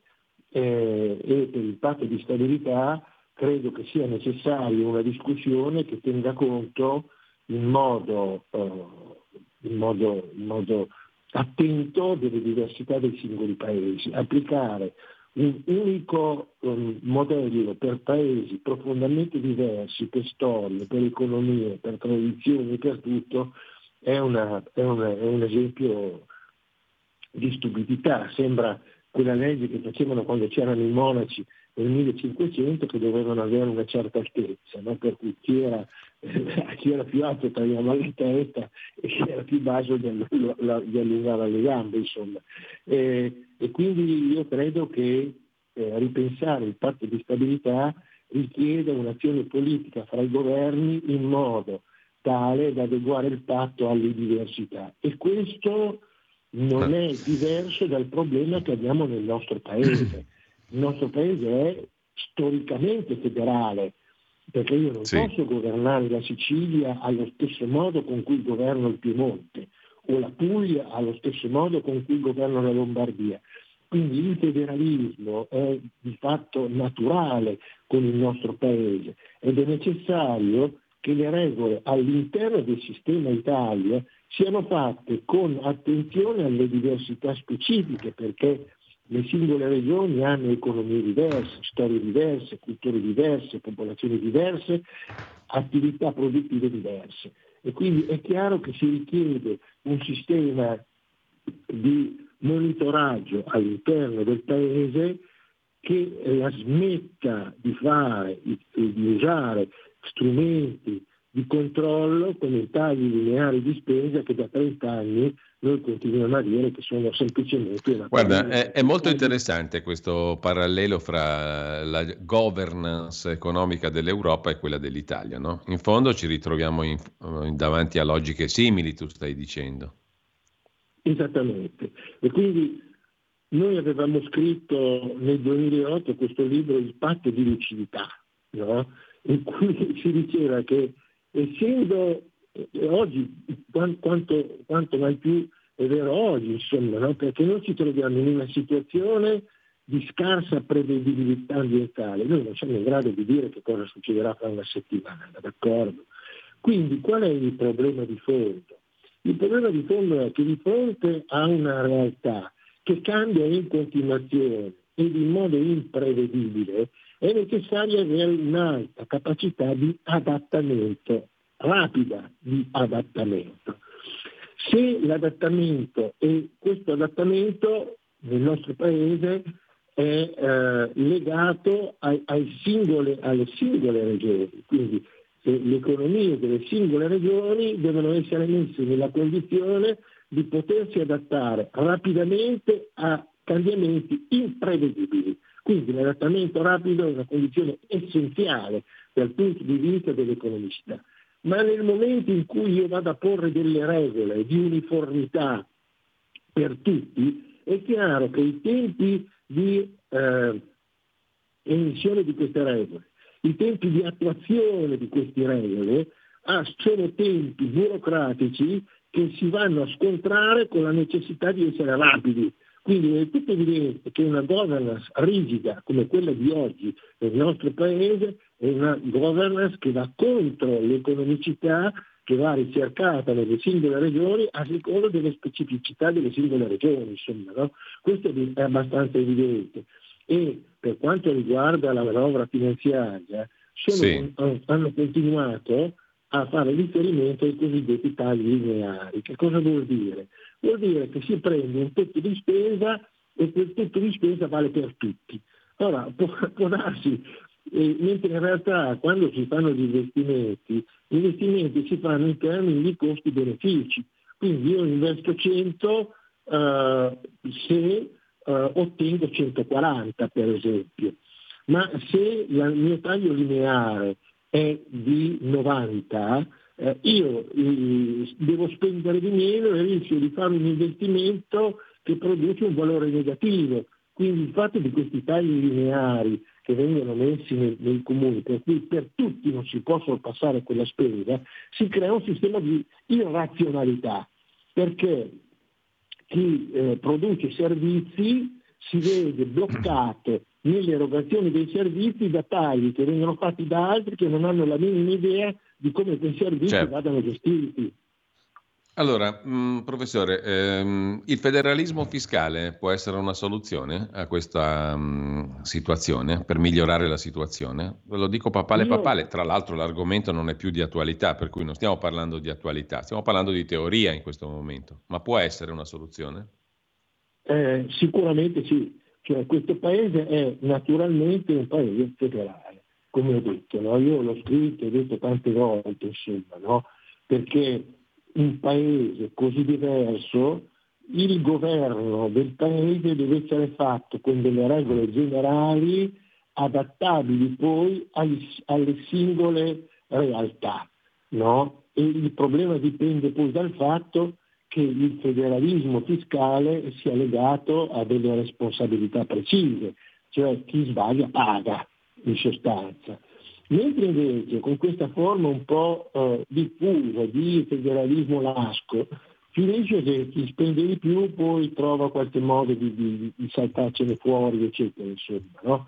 Quindi io sono sicuramente favorevole a una forma di federalismo perché questo paese è per natura federale, cioè essere governati dai Borboni, essere governati dagli Asburgo, eh, genera modelli culturali diversi e questo è tutto evidente.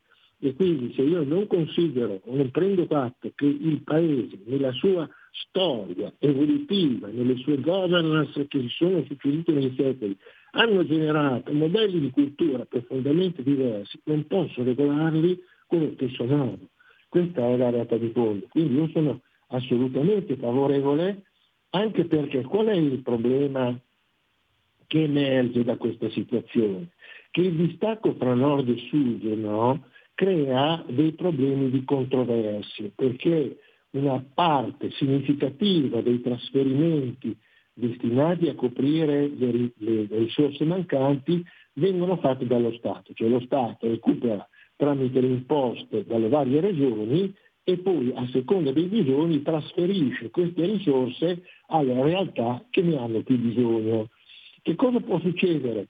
Come eh, succede nel Veneto e nel nord Italia, che i prelievi fiscali in parte siano destinati, in parte anche significativa, siano destinati alle regioni più bisognose che sono quelle del sud. Allora è evidente che nel momento in cui nel sud io ho fuori controlli costi, prima o poi le regioni che rinunciano a una parte delle loro entrate a favore di terzi che non li controllano, è evidente che si crea uno scontro politico e uno scontro di interessi, per cui eh, il Veneto poco tempo fa disse va bene facciamo una cosa, voi mi date eh, dividendo la parte del debito pubblico, mi date la parte che compete a me e me la pago per conto mio, sostanzialmente. No? Sì, eh, sì. Eh, perché, perché? Senti, professore, io... siccome vedo l'orologio che implacabilmente ci conduce alla fine, ci mancano pochissimi minuti, su due questioni eh, io vorrei, in parte collegate anche a questo discorso del federalismo, vorrei sentire la tua opinione. Abbiamo però solo quattro minuti. La prima è una cosa che trovi oggi anche sugli organi di stampa, l'idea della Lega che ha presentato un disegno di legge di utilizzare anche il parametro del costo della vita diverso da regione a regione, da zona a zona, per i trattamenti economici dei dipendenti pubblici e privati, per la contrattazione secondaria di secondo livello, territoriale o aziendale. Insomma, in qualche maniera quello che qualcuno ripropone come le vecchie gabbie salariali.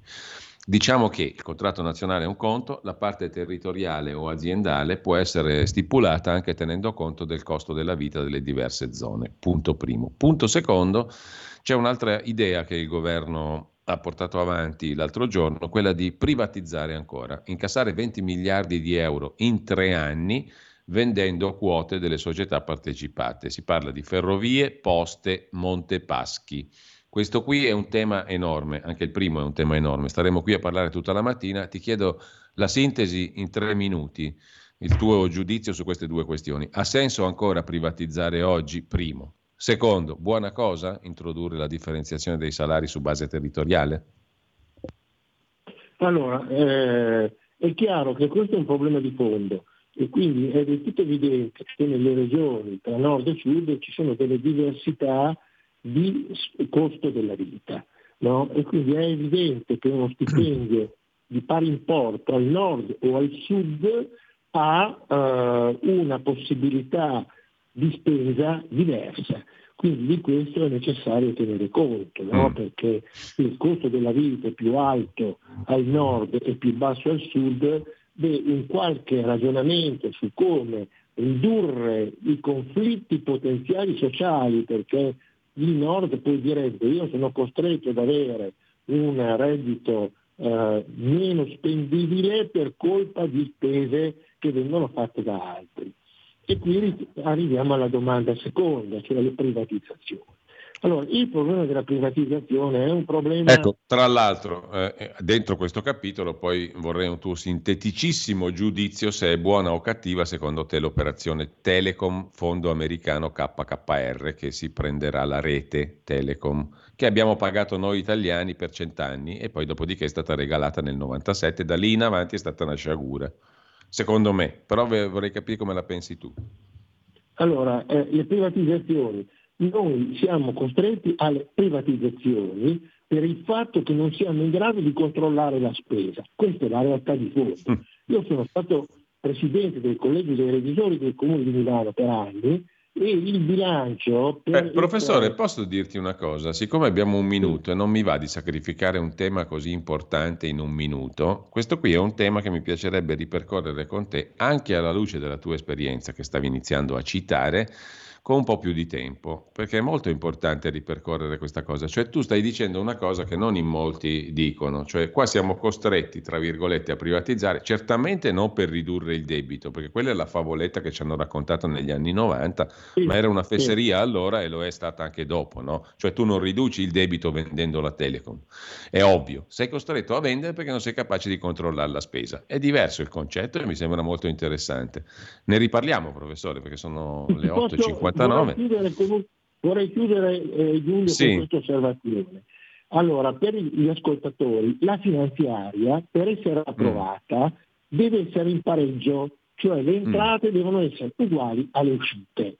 Ma sì. siccome io non riesco a farlo, faccio delle operazioni di mistificazione contabile e gran parte delle finanziarie sono state fatte fuori legge, tra virgolette, perché tu per realizzare il pareggio che cosa fai? Sì, Alzi sì, le entrate e riduci le spese, ma poi l'anno dopo, quando ti si presentano i conti, le entrate che tu hai aumentato non ci sono perché tu le hai aumentate soggettivamente, mentre invece le spese che non hai considerato ci sono. Quindi succede che anno dopo anno tu vai in deficit e nei bilanci dei comuni ci sono dei deficit dei residui cosiddetti passivi che risalgono a dieci anni. Quindi è evidente che noi non possiamo continuare a fare delle finanziarie ecco. mascherate. Allora, eh, ne riparliamo se sei d'accordo settimana prossima nella nostra conversazione, perché questo mi sembra estremamente interessante. Io intanto ringrazio come sempre eh, il professor Fabrizio Pezzani, grazie professore, ci hai dato molteplici te, spunti Giulio, anche oggi. grazie a tutti gli ascoltatori. grazie, buon fine settimana. Anche a te Giulio. Tutte le domeniche, dalle 8 alle 10, la rassegna stampa del giorno e alcuni dei fatti principali della settimana che si è appena conclusa, con ospiti e telefonate in diretta. La domenica mattina non perdere contatto con la realtà su Radio Libertà, senza filtri né censure.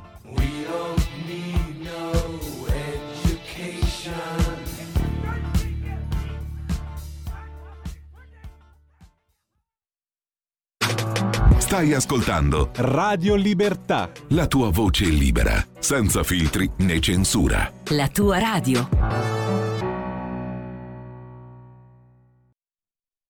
E ridiamo subito la linea a Giulio Cainarca. Grazie a Federico Borsari dalla regia e come vi dicevo durante la rassegna stampa dovremmo essere adesso in collegamento con Federico Punzi, direttore editoriale di Atlantico Quotidiano, giornalista di Radio radicale e attento osservatore dei lavori parlamentari in Italia, ma anche negli Stati Uniti. Intanto buongiorno Federico e grazie per essere con noi. Buongiorno, buongiorno Giulio, buongiorno agli ascoltatori.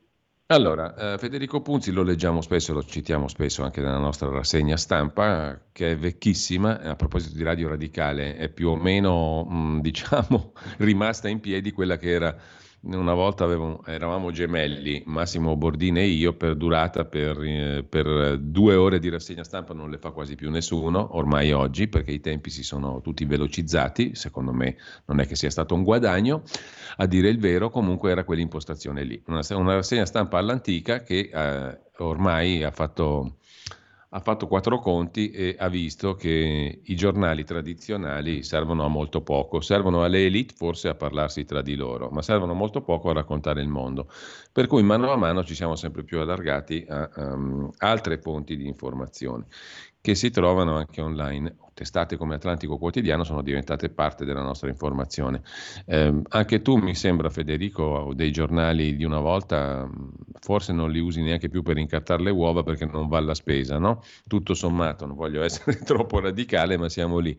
In realtà, no, eh, sì, sì, in realtà, c'è bisogno di un punto di vista alternativo. Dopo di te parleremo con eh, Alessandro Cappello del sussidiario.net, parliamo con Tempi di Emanuele Boffi e cerchiamo di approvvigionarci anche ad altre, ad altre testate online, sempre più necessarie per completare la visione delle cose del mondo che dovrebbe offrire una rassegna stampa. Mm, la faccio corta perché abbiamo pochi minuti anche oggi, però mi sembra che questa sia una premessa utile perché spiega anche il lavoro che fate voi ad Atlantico Quotidiano. No? Cercate di leggere le cose che bene o male si trovano sui vecchi giornali in una maniera più stimolante per chi ti legge, più approfondita e a volte anche, come nel caso tuo, ma di tanti altri colleghi di Atlantico, facendo riferimento a veri e propri dati, documenti, fonti e notizie che i vecchi giornali non eh, curano più.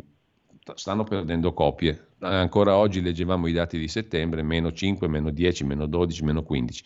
Mi sembra naturale, no? Mi sembra ovvio, Federico, sì. perché lì dentro non si trova quasi più niente di utile. Sono diventate delle conventicole dove le elite si parlano tra di loro. Sei d'accordo? Ma, eh, sostanzialmente, sostanzialmente, sono d'accordo. Eh, poi, insomma, eh, è chiaramente um, il giornale è un uso molto difficile ormai per gli utenti, però per i lettori, però per esempio non è scontato questo perché eh, negli Stati Uniti o anche nel Regno Unito comunque ci sono giornali che vanno bene, quindi questo continuo mm. perdere copie dei giornali italiani dovrebbe indurre secondo me a una riflessione ulteriore eh, perché eh, la, appunto non è scontato la, che vada così. Eh, eh appunto, la perdono perché sono impostati così.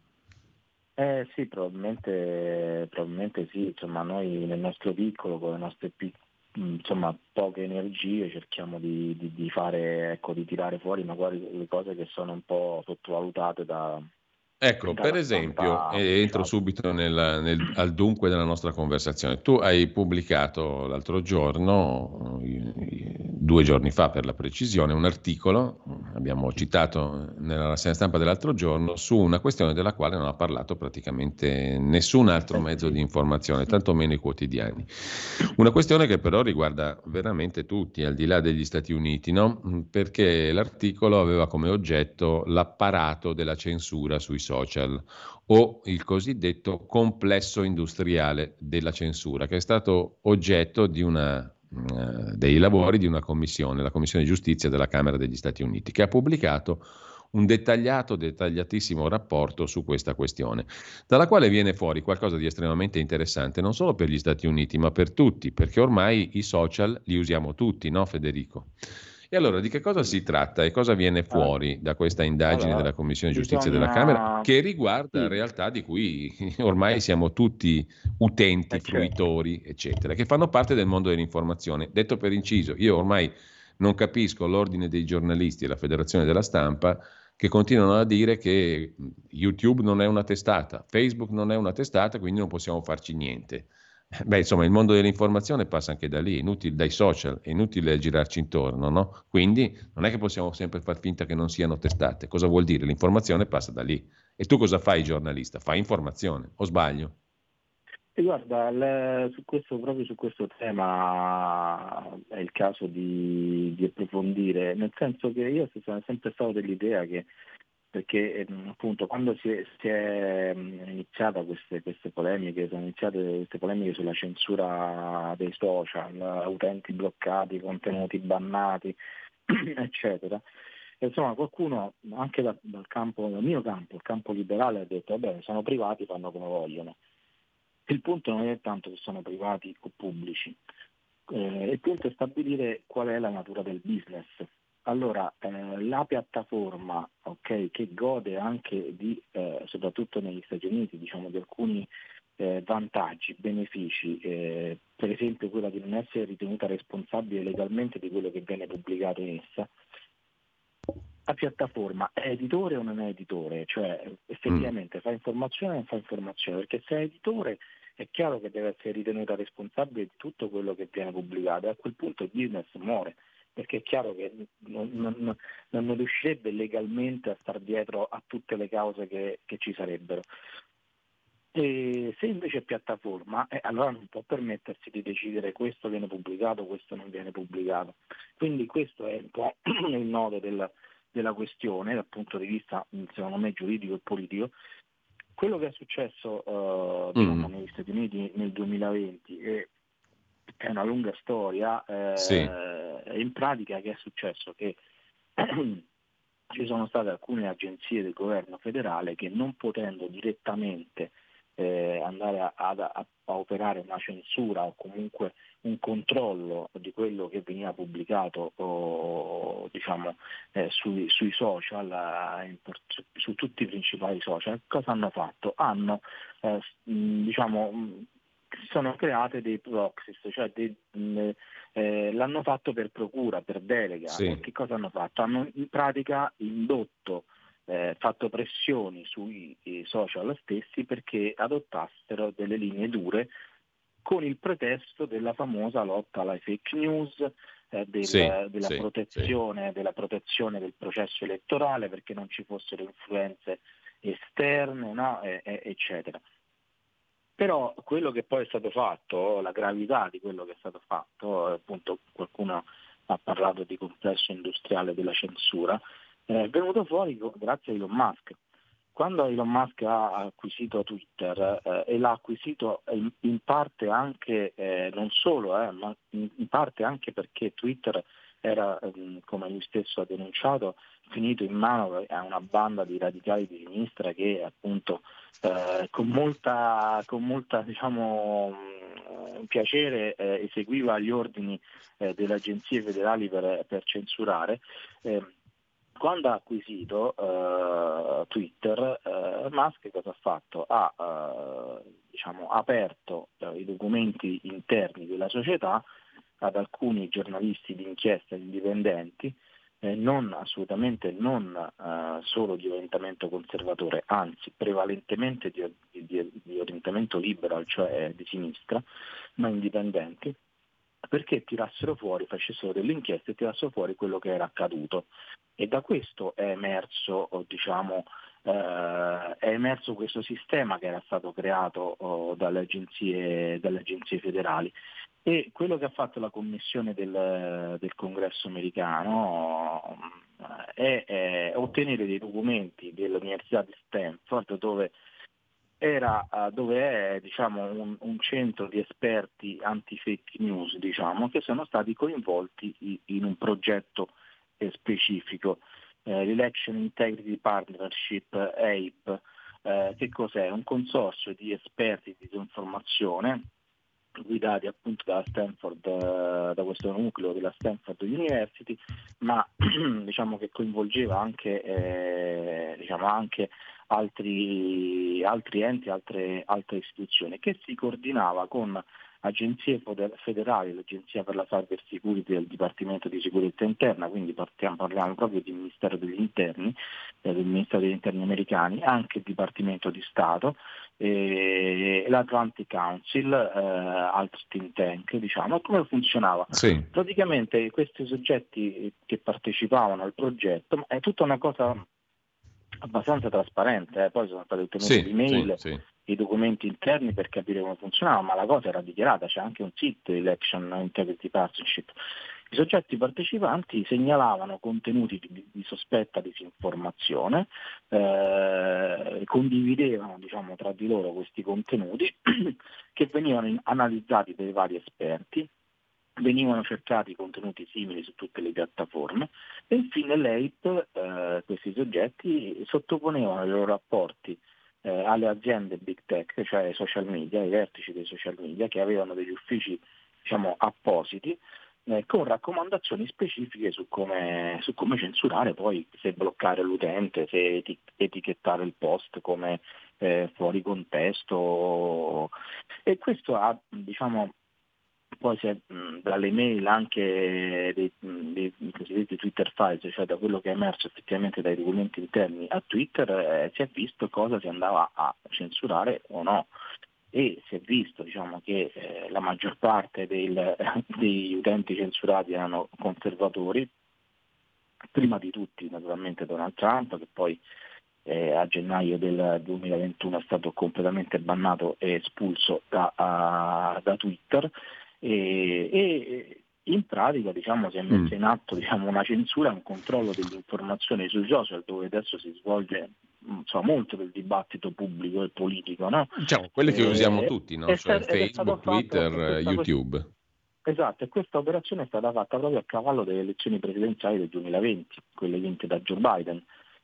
Diciamo che non è propriamente una notiziola questa, no? Perché ehm, eh, no. l'Agenzia per la Cyber Security vuol dire il Ministero dell'Interno fondamentalmente Eh, poi c'è il Ministero degli Esteri attraverso il Global Engagement Center del Dipartimento sì, di Stato americano, alcune delle università come Stanford e altre istituzioni, Atlantic Council e altri.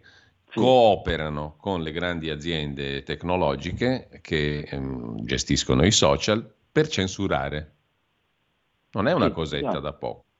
No, non è una cosetta da poco, è un chiaro aggiramento del primo emendamento negli Stati Uniti, perché è chiaro che eh, diciamo, no, eh, queste agenzie federali non avrebbero potuto direttamente chiedere o imporre eh, diciamo, ecco, e diciamo di Federico, tipo. questo ci e porta direttamente sono, nel discorso da cui siamo partiti, che secondo me non si può far finta ormai che non esistano realtà di questo tipo e che vadano ben oltre il vecchio concetto del testata registrata in tribunale, o no? Eh, certo, ma ehm, eh, non bisogna limitarsi alla testata registrata perché tutti abbiamo comunque il diritto di, di esprimere la nostra opinione, eh? quindi Appunto. è una cosa che va molto oltre, cioè eh, non riguarda solamente tra virgolette la libertà di stampa. No, ma lo dico perché appunto che... c'è gente che dice ma quelli sono privati, come dicevi tu, fanno quello che gli pare. Non è così. Non è, non è, così nel senso che effettivamente loro eh, in America godono effettivamente di uno status, eh, queste piattaforme, privilegiato perché non sono ritenute legalmente responsabili di, di ogni cosa che viene scritta. No? Eh, certo, se ci sono contenuti che violano proprio una legge, ok, ehm, sono tenute a intervenire, eh, eccetera, ma per esempio tutta quella che è diciamo, la, la, la, diffamazione a mezzo stampa, loro non sono ritenuti responsabili come voleva un editore. Se qualcuno viene diffamato per mezzo di un giornale, eh, la causa eh, diciamo, riguarda sia il giornalista che ha diffamato che il direttore e eventualmente anche l'editore. Eh, con le piattaforme non è così. Eh, mm. no, loro non sono responsabili. quindi chiaramente eh, ci si aspetta che non filtrino eh, dal punto di vista politico i contenuti. Se questo filtro avviene, chiaramente stiamo parlando di un'altra cosa. E quindi certo. questo è un po' il tema. Però eh, appunto ehm, negli Stati Uniti cosa è successo? Che eh, queste agenzie federali si sono servite di privati, evidentemente sottoposti a una pressione oppure anche eh, diciamo con, uh, con, piacere di eh, diciamo, favorire una certa parte politica, eh, si sono uh, appunto uh, avvalsi di privati per fare una censura per procura in modo da aggirare quello che è il primo emendamento. Poi in realtà sono, c'è anche una causa alla Corte Suprema, vedremo come andrà, eh, contro, eh, contro, il governo federale perché appunto qualcuno dice comunque voi avete violato il primo emendamento anche se eh, se, per, eh, se, per, procura. La cosa ha avuto un'influenza perché sì. ehm, per le elezioni del 2020 il caso più eclatante fu eh, la, la, la, vicenda del, del laptop di, di, Hunter Biden, il, il, il computer sì, sì. del figlio del presidente da cui eh, emergevano tutta una serie di reati e anche affari eh, della famiglia Biden con soggetti esteri eh, che non erano stati dichiarati, quindi chiaramente un sospetto mm. schema di corruzione. Anche questa è tutta una vicenda che i giornali italiani hanno trattato pochissimo, ma su esatto. cui, ripeto, non stiamo parlando di, di, di, di, inchieste giornalistiche, di qualche sito conservatore, complottista, stiamo parlando di Appunto. indagini del Congresso degli Stati Uniti, quindi cioè, cose ufficiali, diciamo, documenti ufficiali, record Federico, bancari. Dobbiamo, dobbiamo salutarci per questioni di certo. tempo, però abbiamo messo una questione in piedi della quale io vorrei riparlare con te, perché vorrei anche appunto seguire quali sono stati gli sviluppi di questa indagine, gli effetti, diciamo, perlomeno oltreoceano, e fare un po' il discorso su quello che invece è accaduto qua il silenzio pressoché totale. Eh, Intanto io ti, ti ringrazio per questo, per questo, focus. Avremo modo di risentirci. Grazie a Federico Punzi, okay. direttore editoriale Grazie. di Atlantico Quotidiano. Federico, Grazie, buona giornata. Giulio, buona giornata e buona giornata agli ascoltatori. Grazie.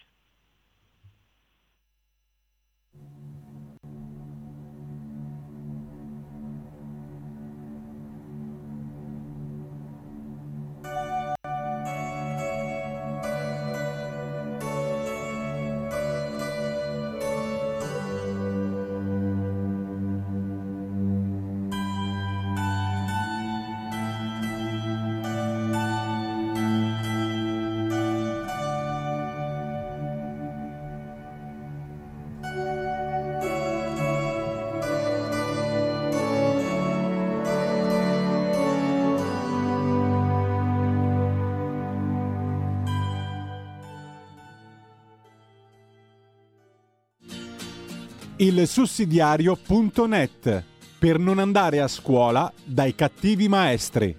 Nei tuoi occhi Questo era un assaggio del, del, compositore Ennio Morricone, nasceva oggi 10 novembre 1928 a Roma e la linea va a Giulio Cainarca.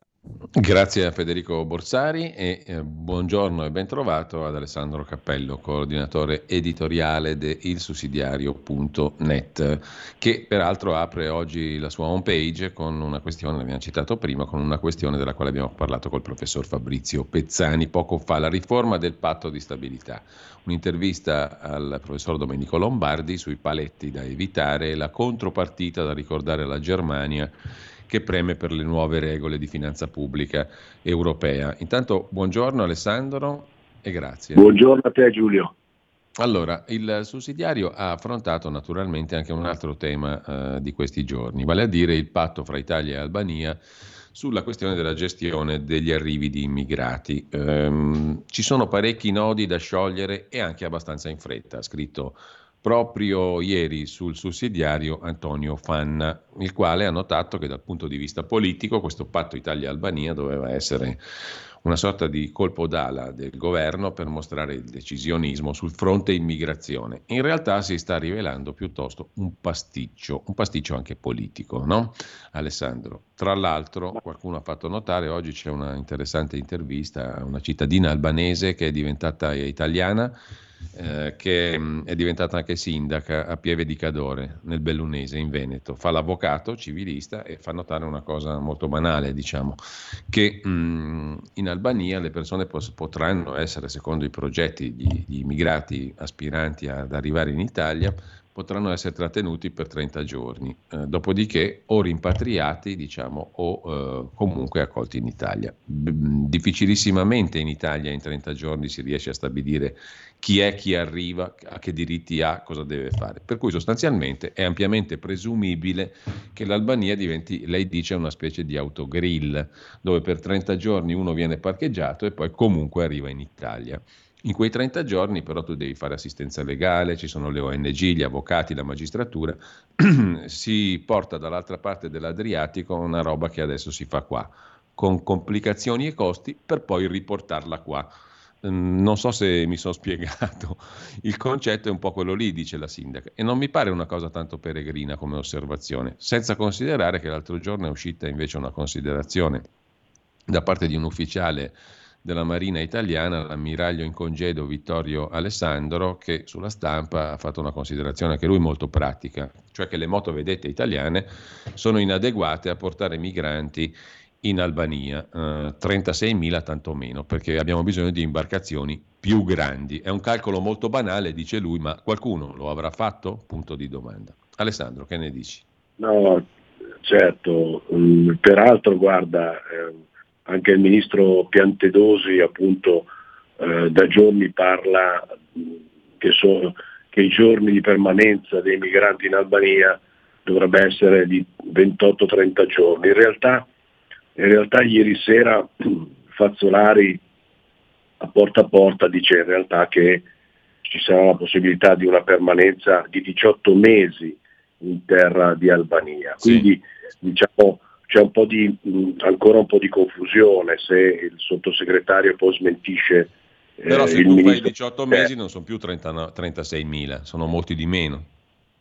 Esattamente, esattamente, diventano molto di meno. Ma comunque per ritornare eh, diciamo a quello che ha scritto ieri il mio collega Fanna sul sussidiario, in cui evidentemente fa emergere eh, la criticità o le criticità di questa operazione politica, eh, nel senso che, mh, dice Fanna, sembra una fuga in avanti. Ehm, diciamo che qui già eh, ti segnalo una questione importante, nel senso che eh, sembra questa del, eh, doppio tennisticamente parlando team Meloni Fazzolari una fuga in avanti, una fuga in avanti, mm. eh, una, corsa, una corsa in solitaria, senza la condivisione con gli altri compagni di governo, nel senso che Salvini e Tajani eh, non sapevano niente di questa operazione della Meloni. Evidentemente hanno dovuto fare buon viso a cattiva sorte per evitare di non prestare il fianco all'opposizione, quindi evidentemente hanno subito dire, valorizzato questa iniziativa in modo tale da non far mancare su un tema così importante l'unità del governo. Eh, però è chiaro che la Meloni eh, con questa operazione tenta di intestarsi eh, su un tema peraltro che non è mai stato il suo, quello dell'immigrazione clandestina, eh, intestarsi qualcosa su questo tema, in un momento in cui comunque l'effetto Gian Bruno è finito eh, e quindi serve dire, avere un punto su cui, eh, su cui dare dei segnali, dei segnali politici. Eh, certo, questa questione della non condivisione credo che al loro interno sarà un confronto che si farà sentire, ecco, perché è chiaro che su un tema così importante non si può partire in solitaria, ma si ecco, deve per... assolutamente partire eh, condividendo nel governo. Se Fazzolari, eh, come è avvenuto ieri sera porta a porta, smentisce il, il ministro degli interni, qualche eh beh, problema certo. lo crea. Certo, e tra l'altro proprio Fanna, no, nell'articolo che dicevamo, dice che sul versante comunicativo il primo obiettivo mancato è proprio quello, no? un'operazione confusa, un testo dell'accordo che è arrivato dall'Albania e non dall'Italia e come vediamo e come hai spiegato tu adesso, addirittura diciamo delle contrapposizioni fra ministri. Vuol dire che dal punto di vista comunicativo c'è stato certamente un errore, una falla, no? E poi c'è il fronte con l'Europa. E certo, dal punto di vista comunicativo evidentemente qualche problema c'è stato, se poi anche il Presidente della conferenza episcopale, eh, il Cardinale Zuppi, eh, reagisce dicendo ma sembra un'operazione da parte del governo eh, che fa vedere eh, che, il governo stesso non è capace di gestire questa partita e quindi ha bisogno di dire, del, del, dell'aiuto di, di, di, altri paesi. Quindi vuol dire che non è stata comunicata bene se le reazioni anche da parte di, dire, di abiti importanti, come può essere il mondo cattolico, se reagiscono in modo dire, eh, negativo su questa operazione. Quindi certamente, eh, come dici tu, un, un, qualche problema anche la comunicazione l'ha creata. Certo, è vero che un giudizio definitivo non lo si può dare oggi perché non si hanno tutti gli elementi necessari per giudicare. E questo è altrettanto vero, però nota Fanna che eh, nemmeno in Europa sono stati informati a quanto pare di questo protocollo per la delocalizzazione degli aspiranti profughi e anche questo è un, insomma, diciamo un errore fondamentalmente, no? perché comunque tu quell'interlocutore lì ci devi fare i conti, no? Assolutamente, come fai a fare un'operazione di questo genere se non hai, come dire, una sponda, eh, se non hai costruito una sponda anche sul, su, sull'Unione Europea.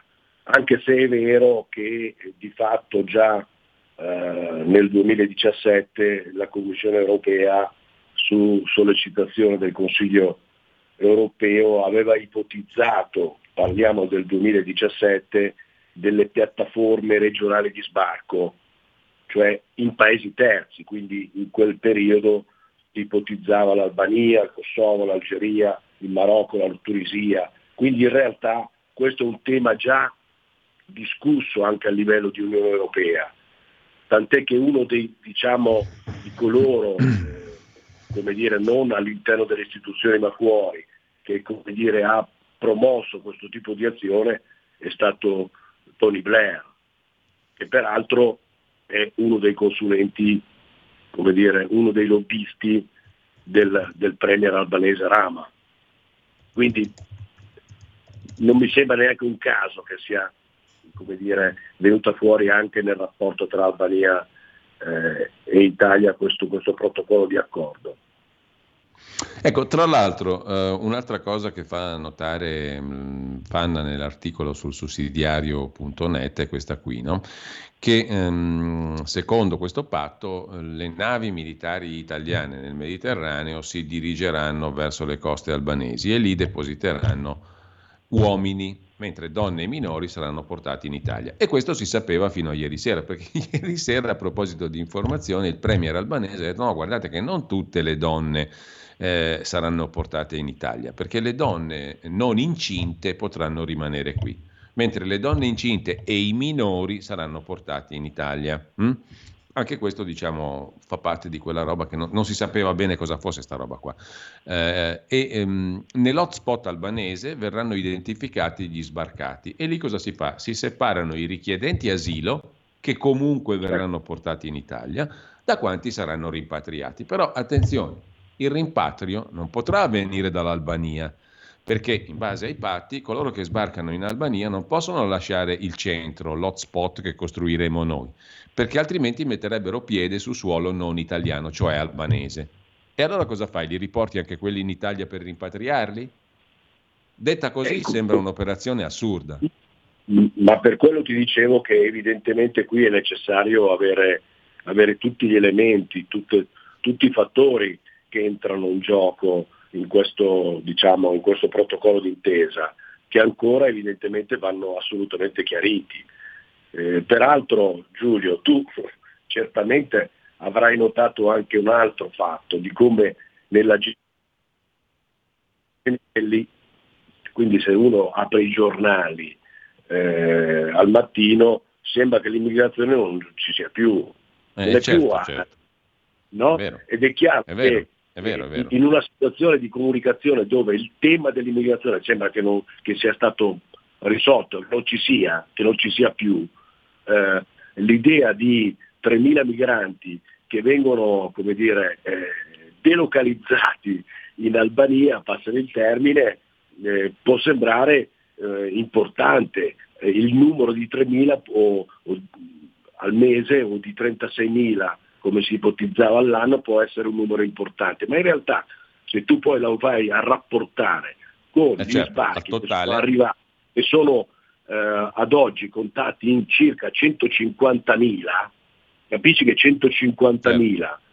rispetto ai 30.000 il no, problema non è che lo risolvi. Poi scusami Quindi... Alessandro, se poi non ci chiariscono bene come funziona e a quanto pare eh, funziona così, come abbiamo detto prima, quei 30.000 lì te li porti tutti qua lo stesso, detto in sintesi. Esat- esattamente, quindi alla fine io penso che eh, la dichiarazione che ha fatto l'onorevole Andrea Crippa, che è vice di Salvini, credo che sia una annotazione giusta, cioè quello di da una parte di dire d'accordo, eh, positiva questa, questa, questo accordo, eh, questo protocollo d'intesa con l'Albania, fermo restando appunto di andare a chiarire tutti gli aspetti poi operativi, però il problema non è che lo risolvi, cioè il problema dell'immigrazione clandestina rimane sempre sul tavolo e, e, da, e da, affrontare, eh, e comunque da affrontare, eh, perché non basta questo.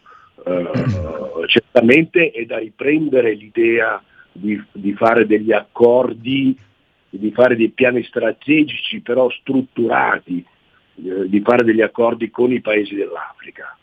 Tanti piccoli sì.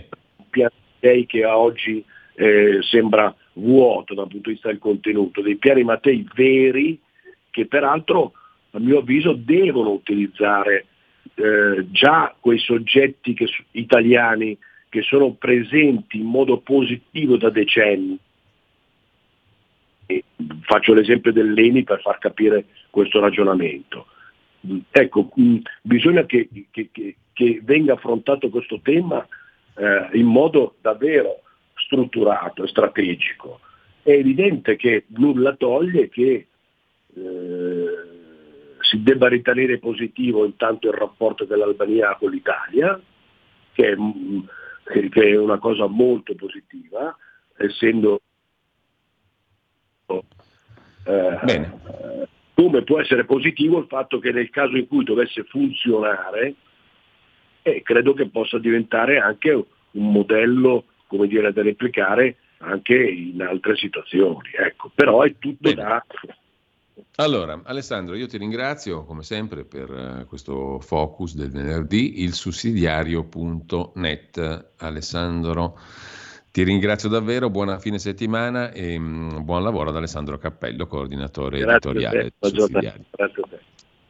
Allora chiudiamo qui, la rassegna stampa e tutto il resto collegato, diciamo. Uh, intanto tra poco il nostro direttore eh, preferito, Pierluigi Magnaschi, Italia Oggi il cui Parlamento e poi dalla Camera dei Deputati ascolteremo uh, un'audizione del Comitato parlamentare di controllo di attuazione sull'accordo di Schengen uh, a proposito di immigrazione, in particolare di minori stranieri non accompagnati. Sono state ascoltate regioni e province autonome su un tema caldo, anche questo. Buon ascolto.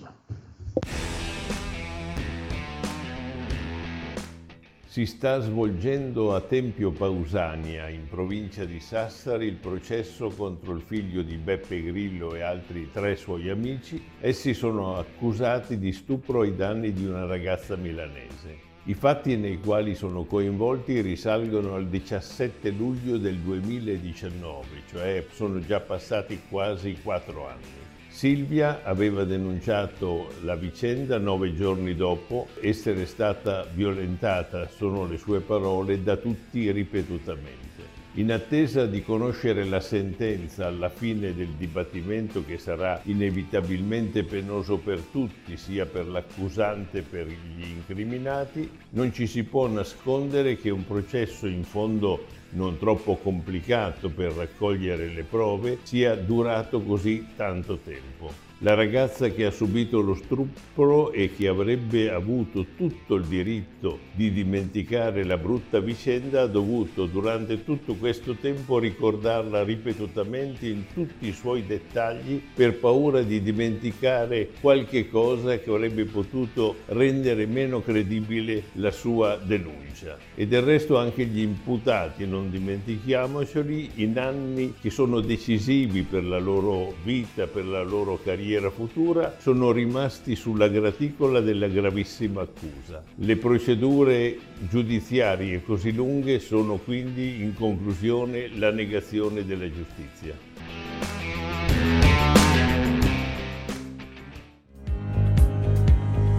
Avete ascoltato la rassegna stampa.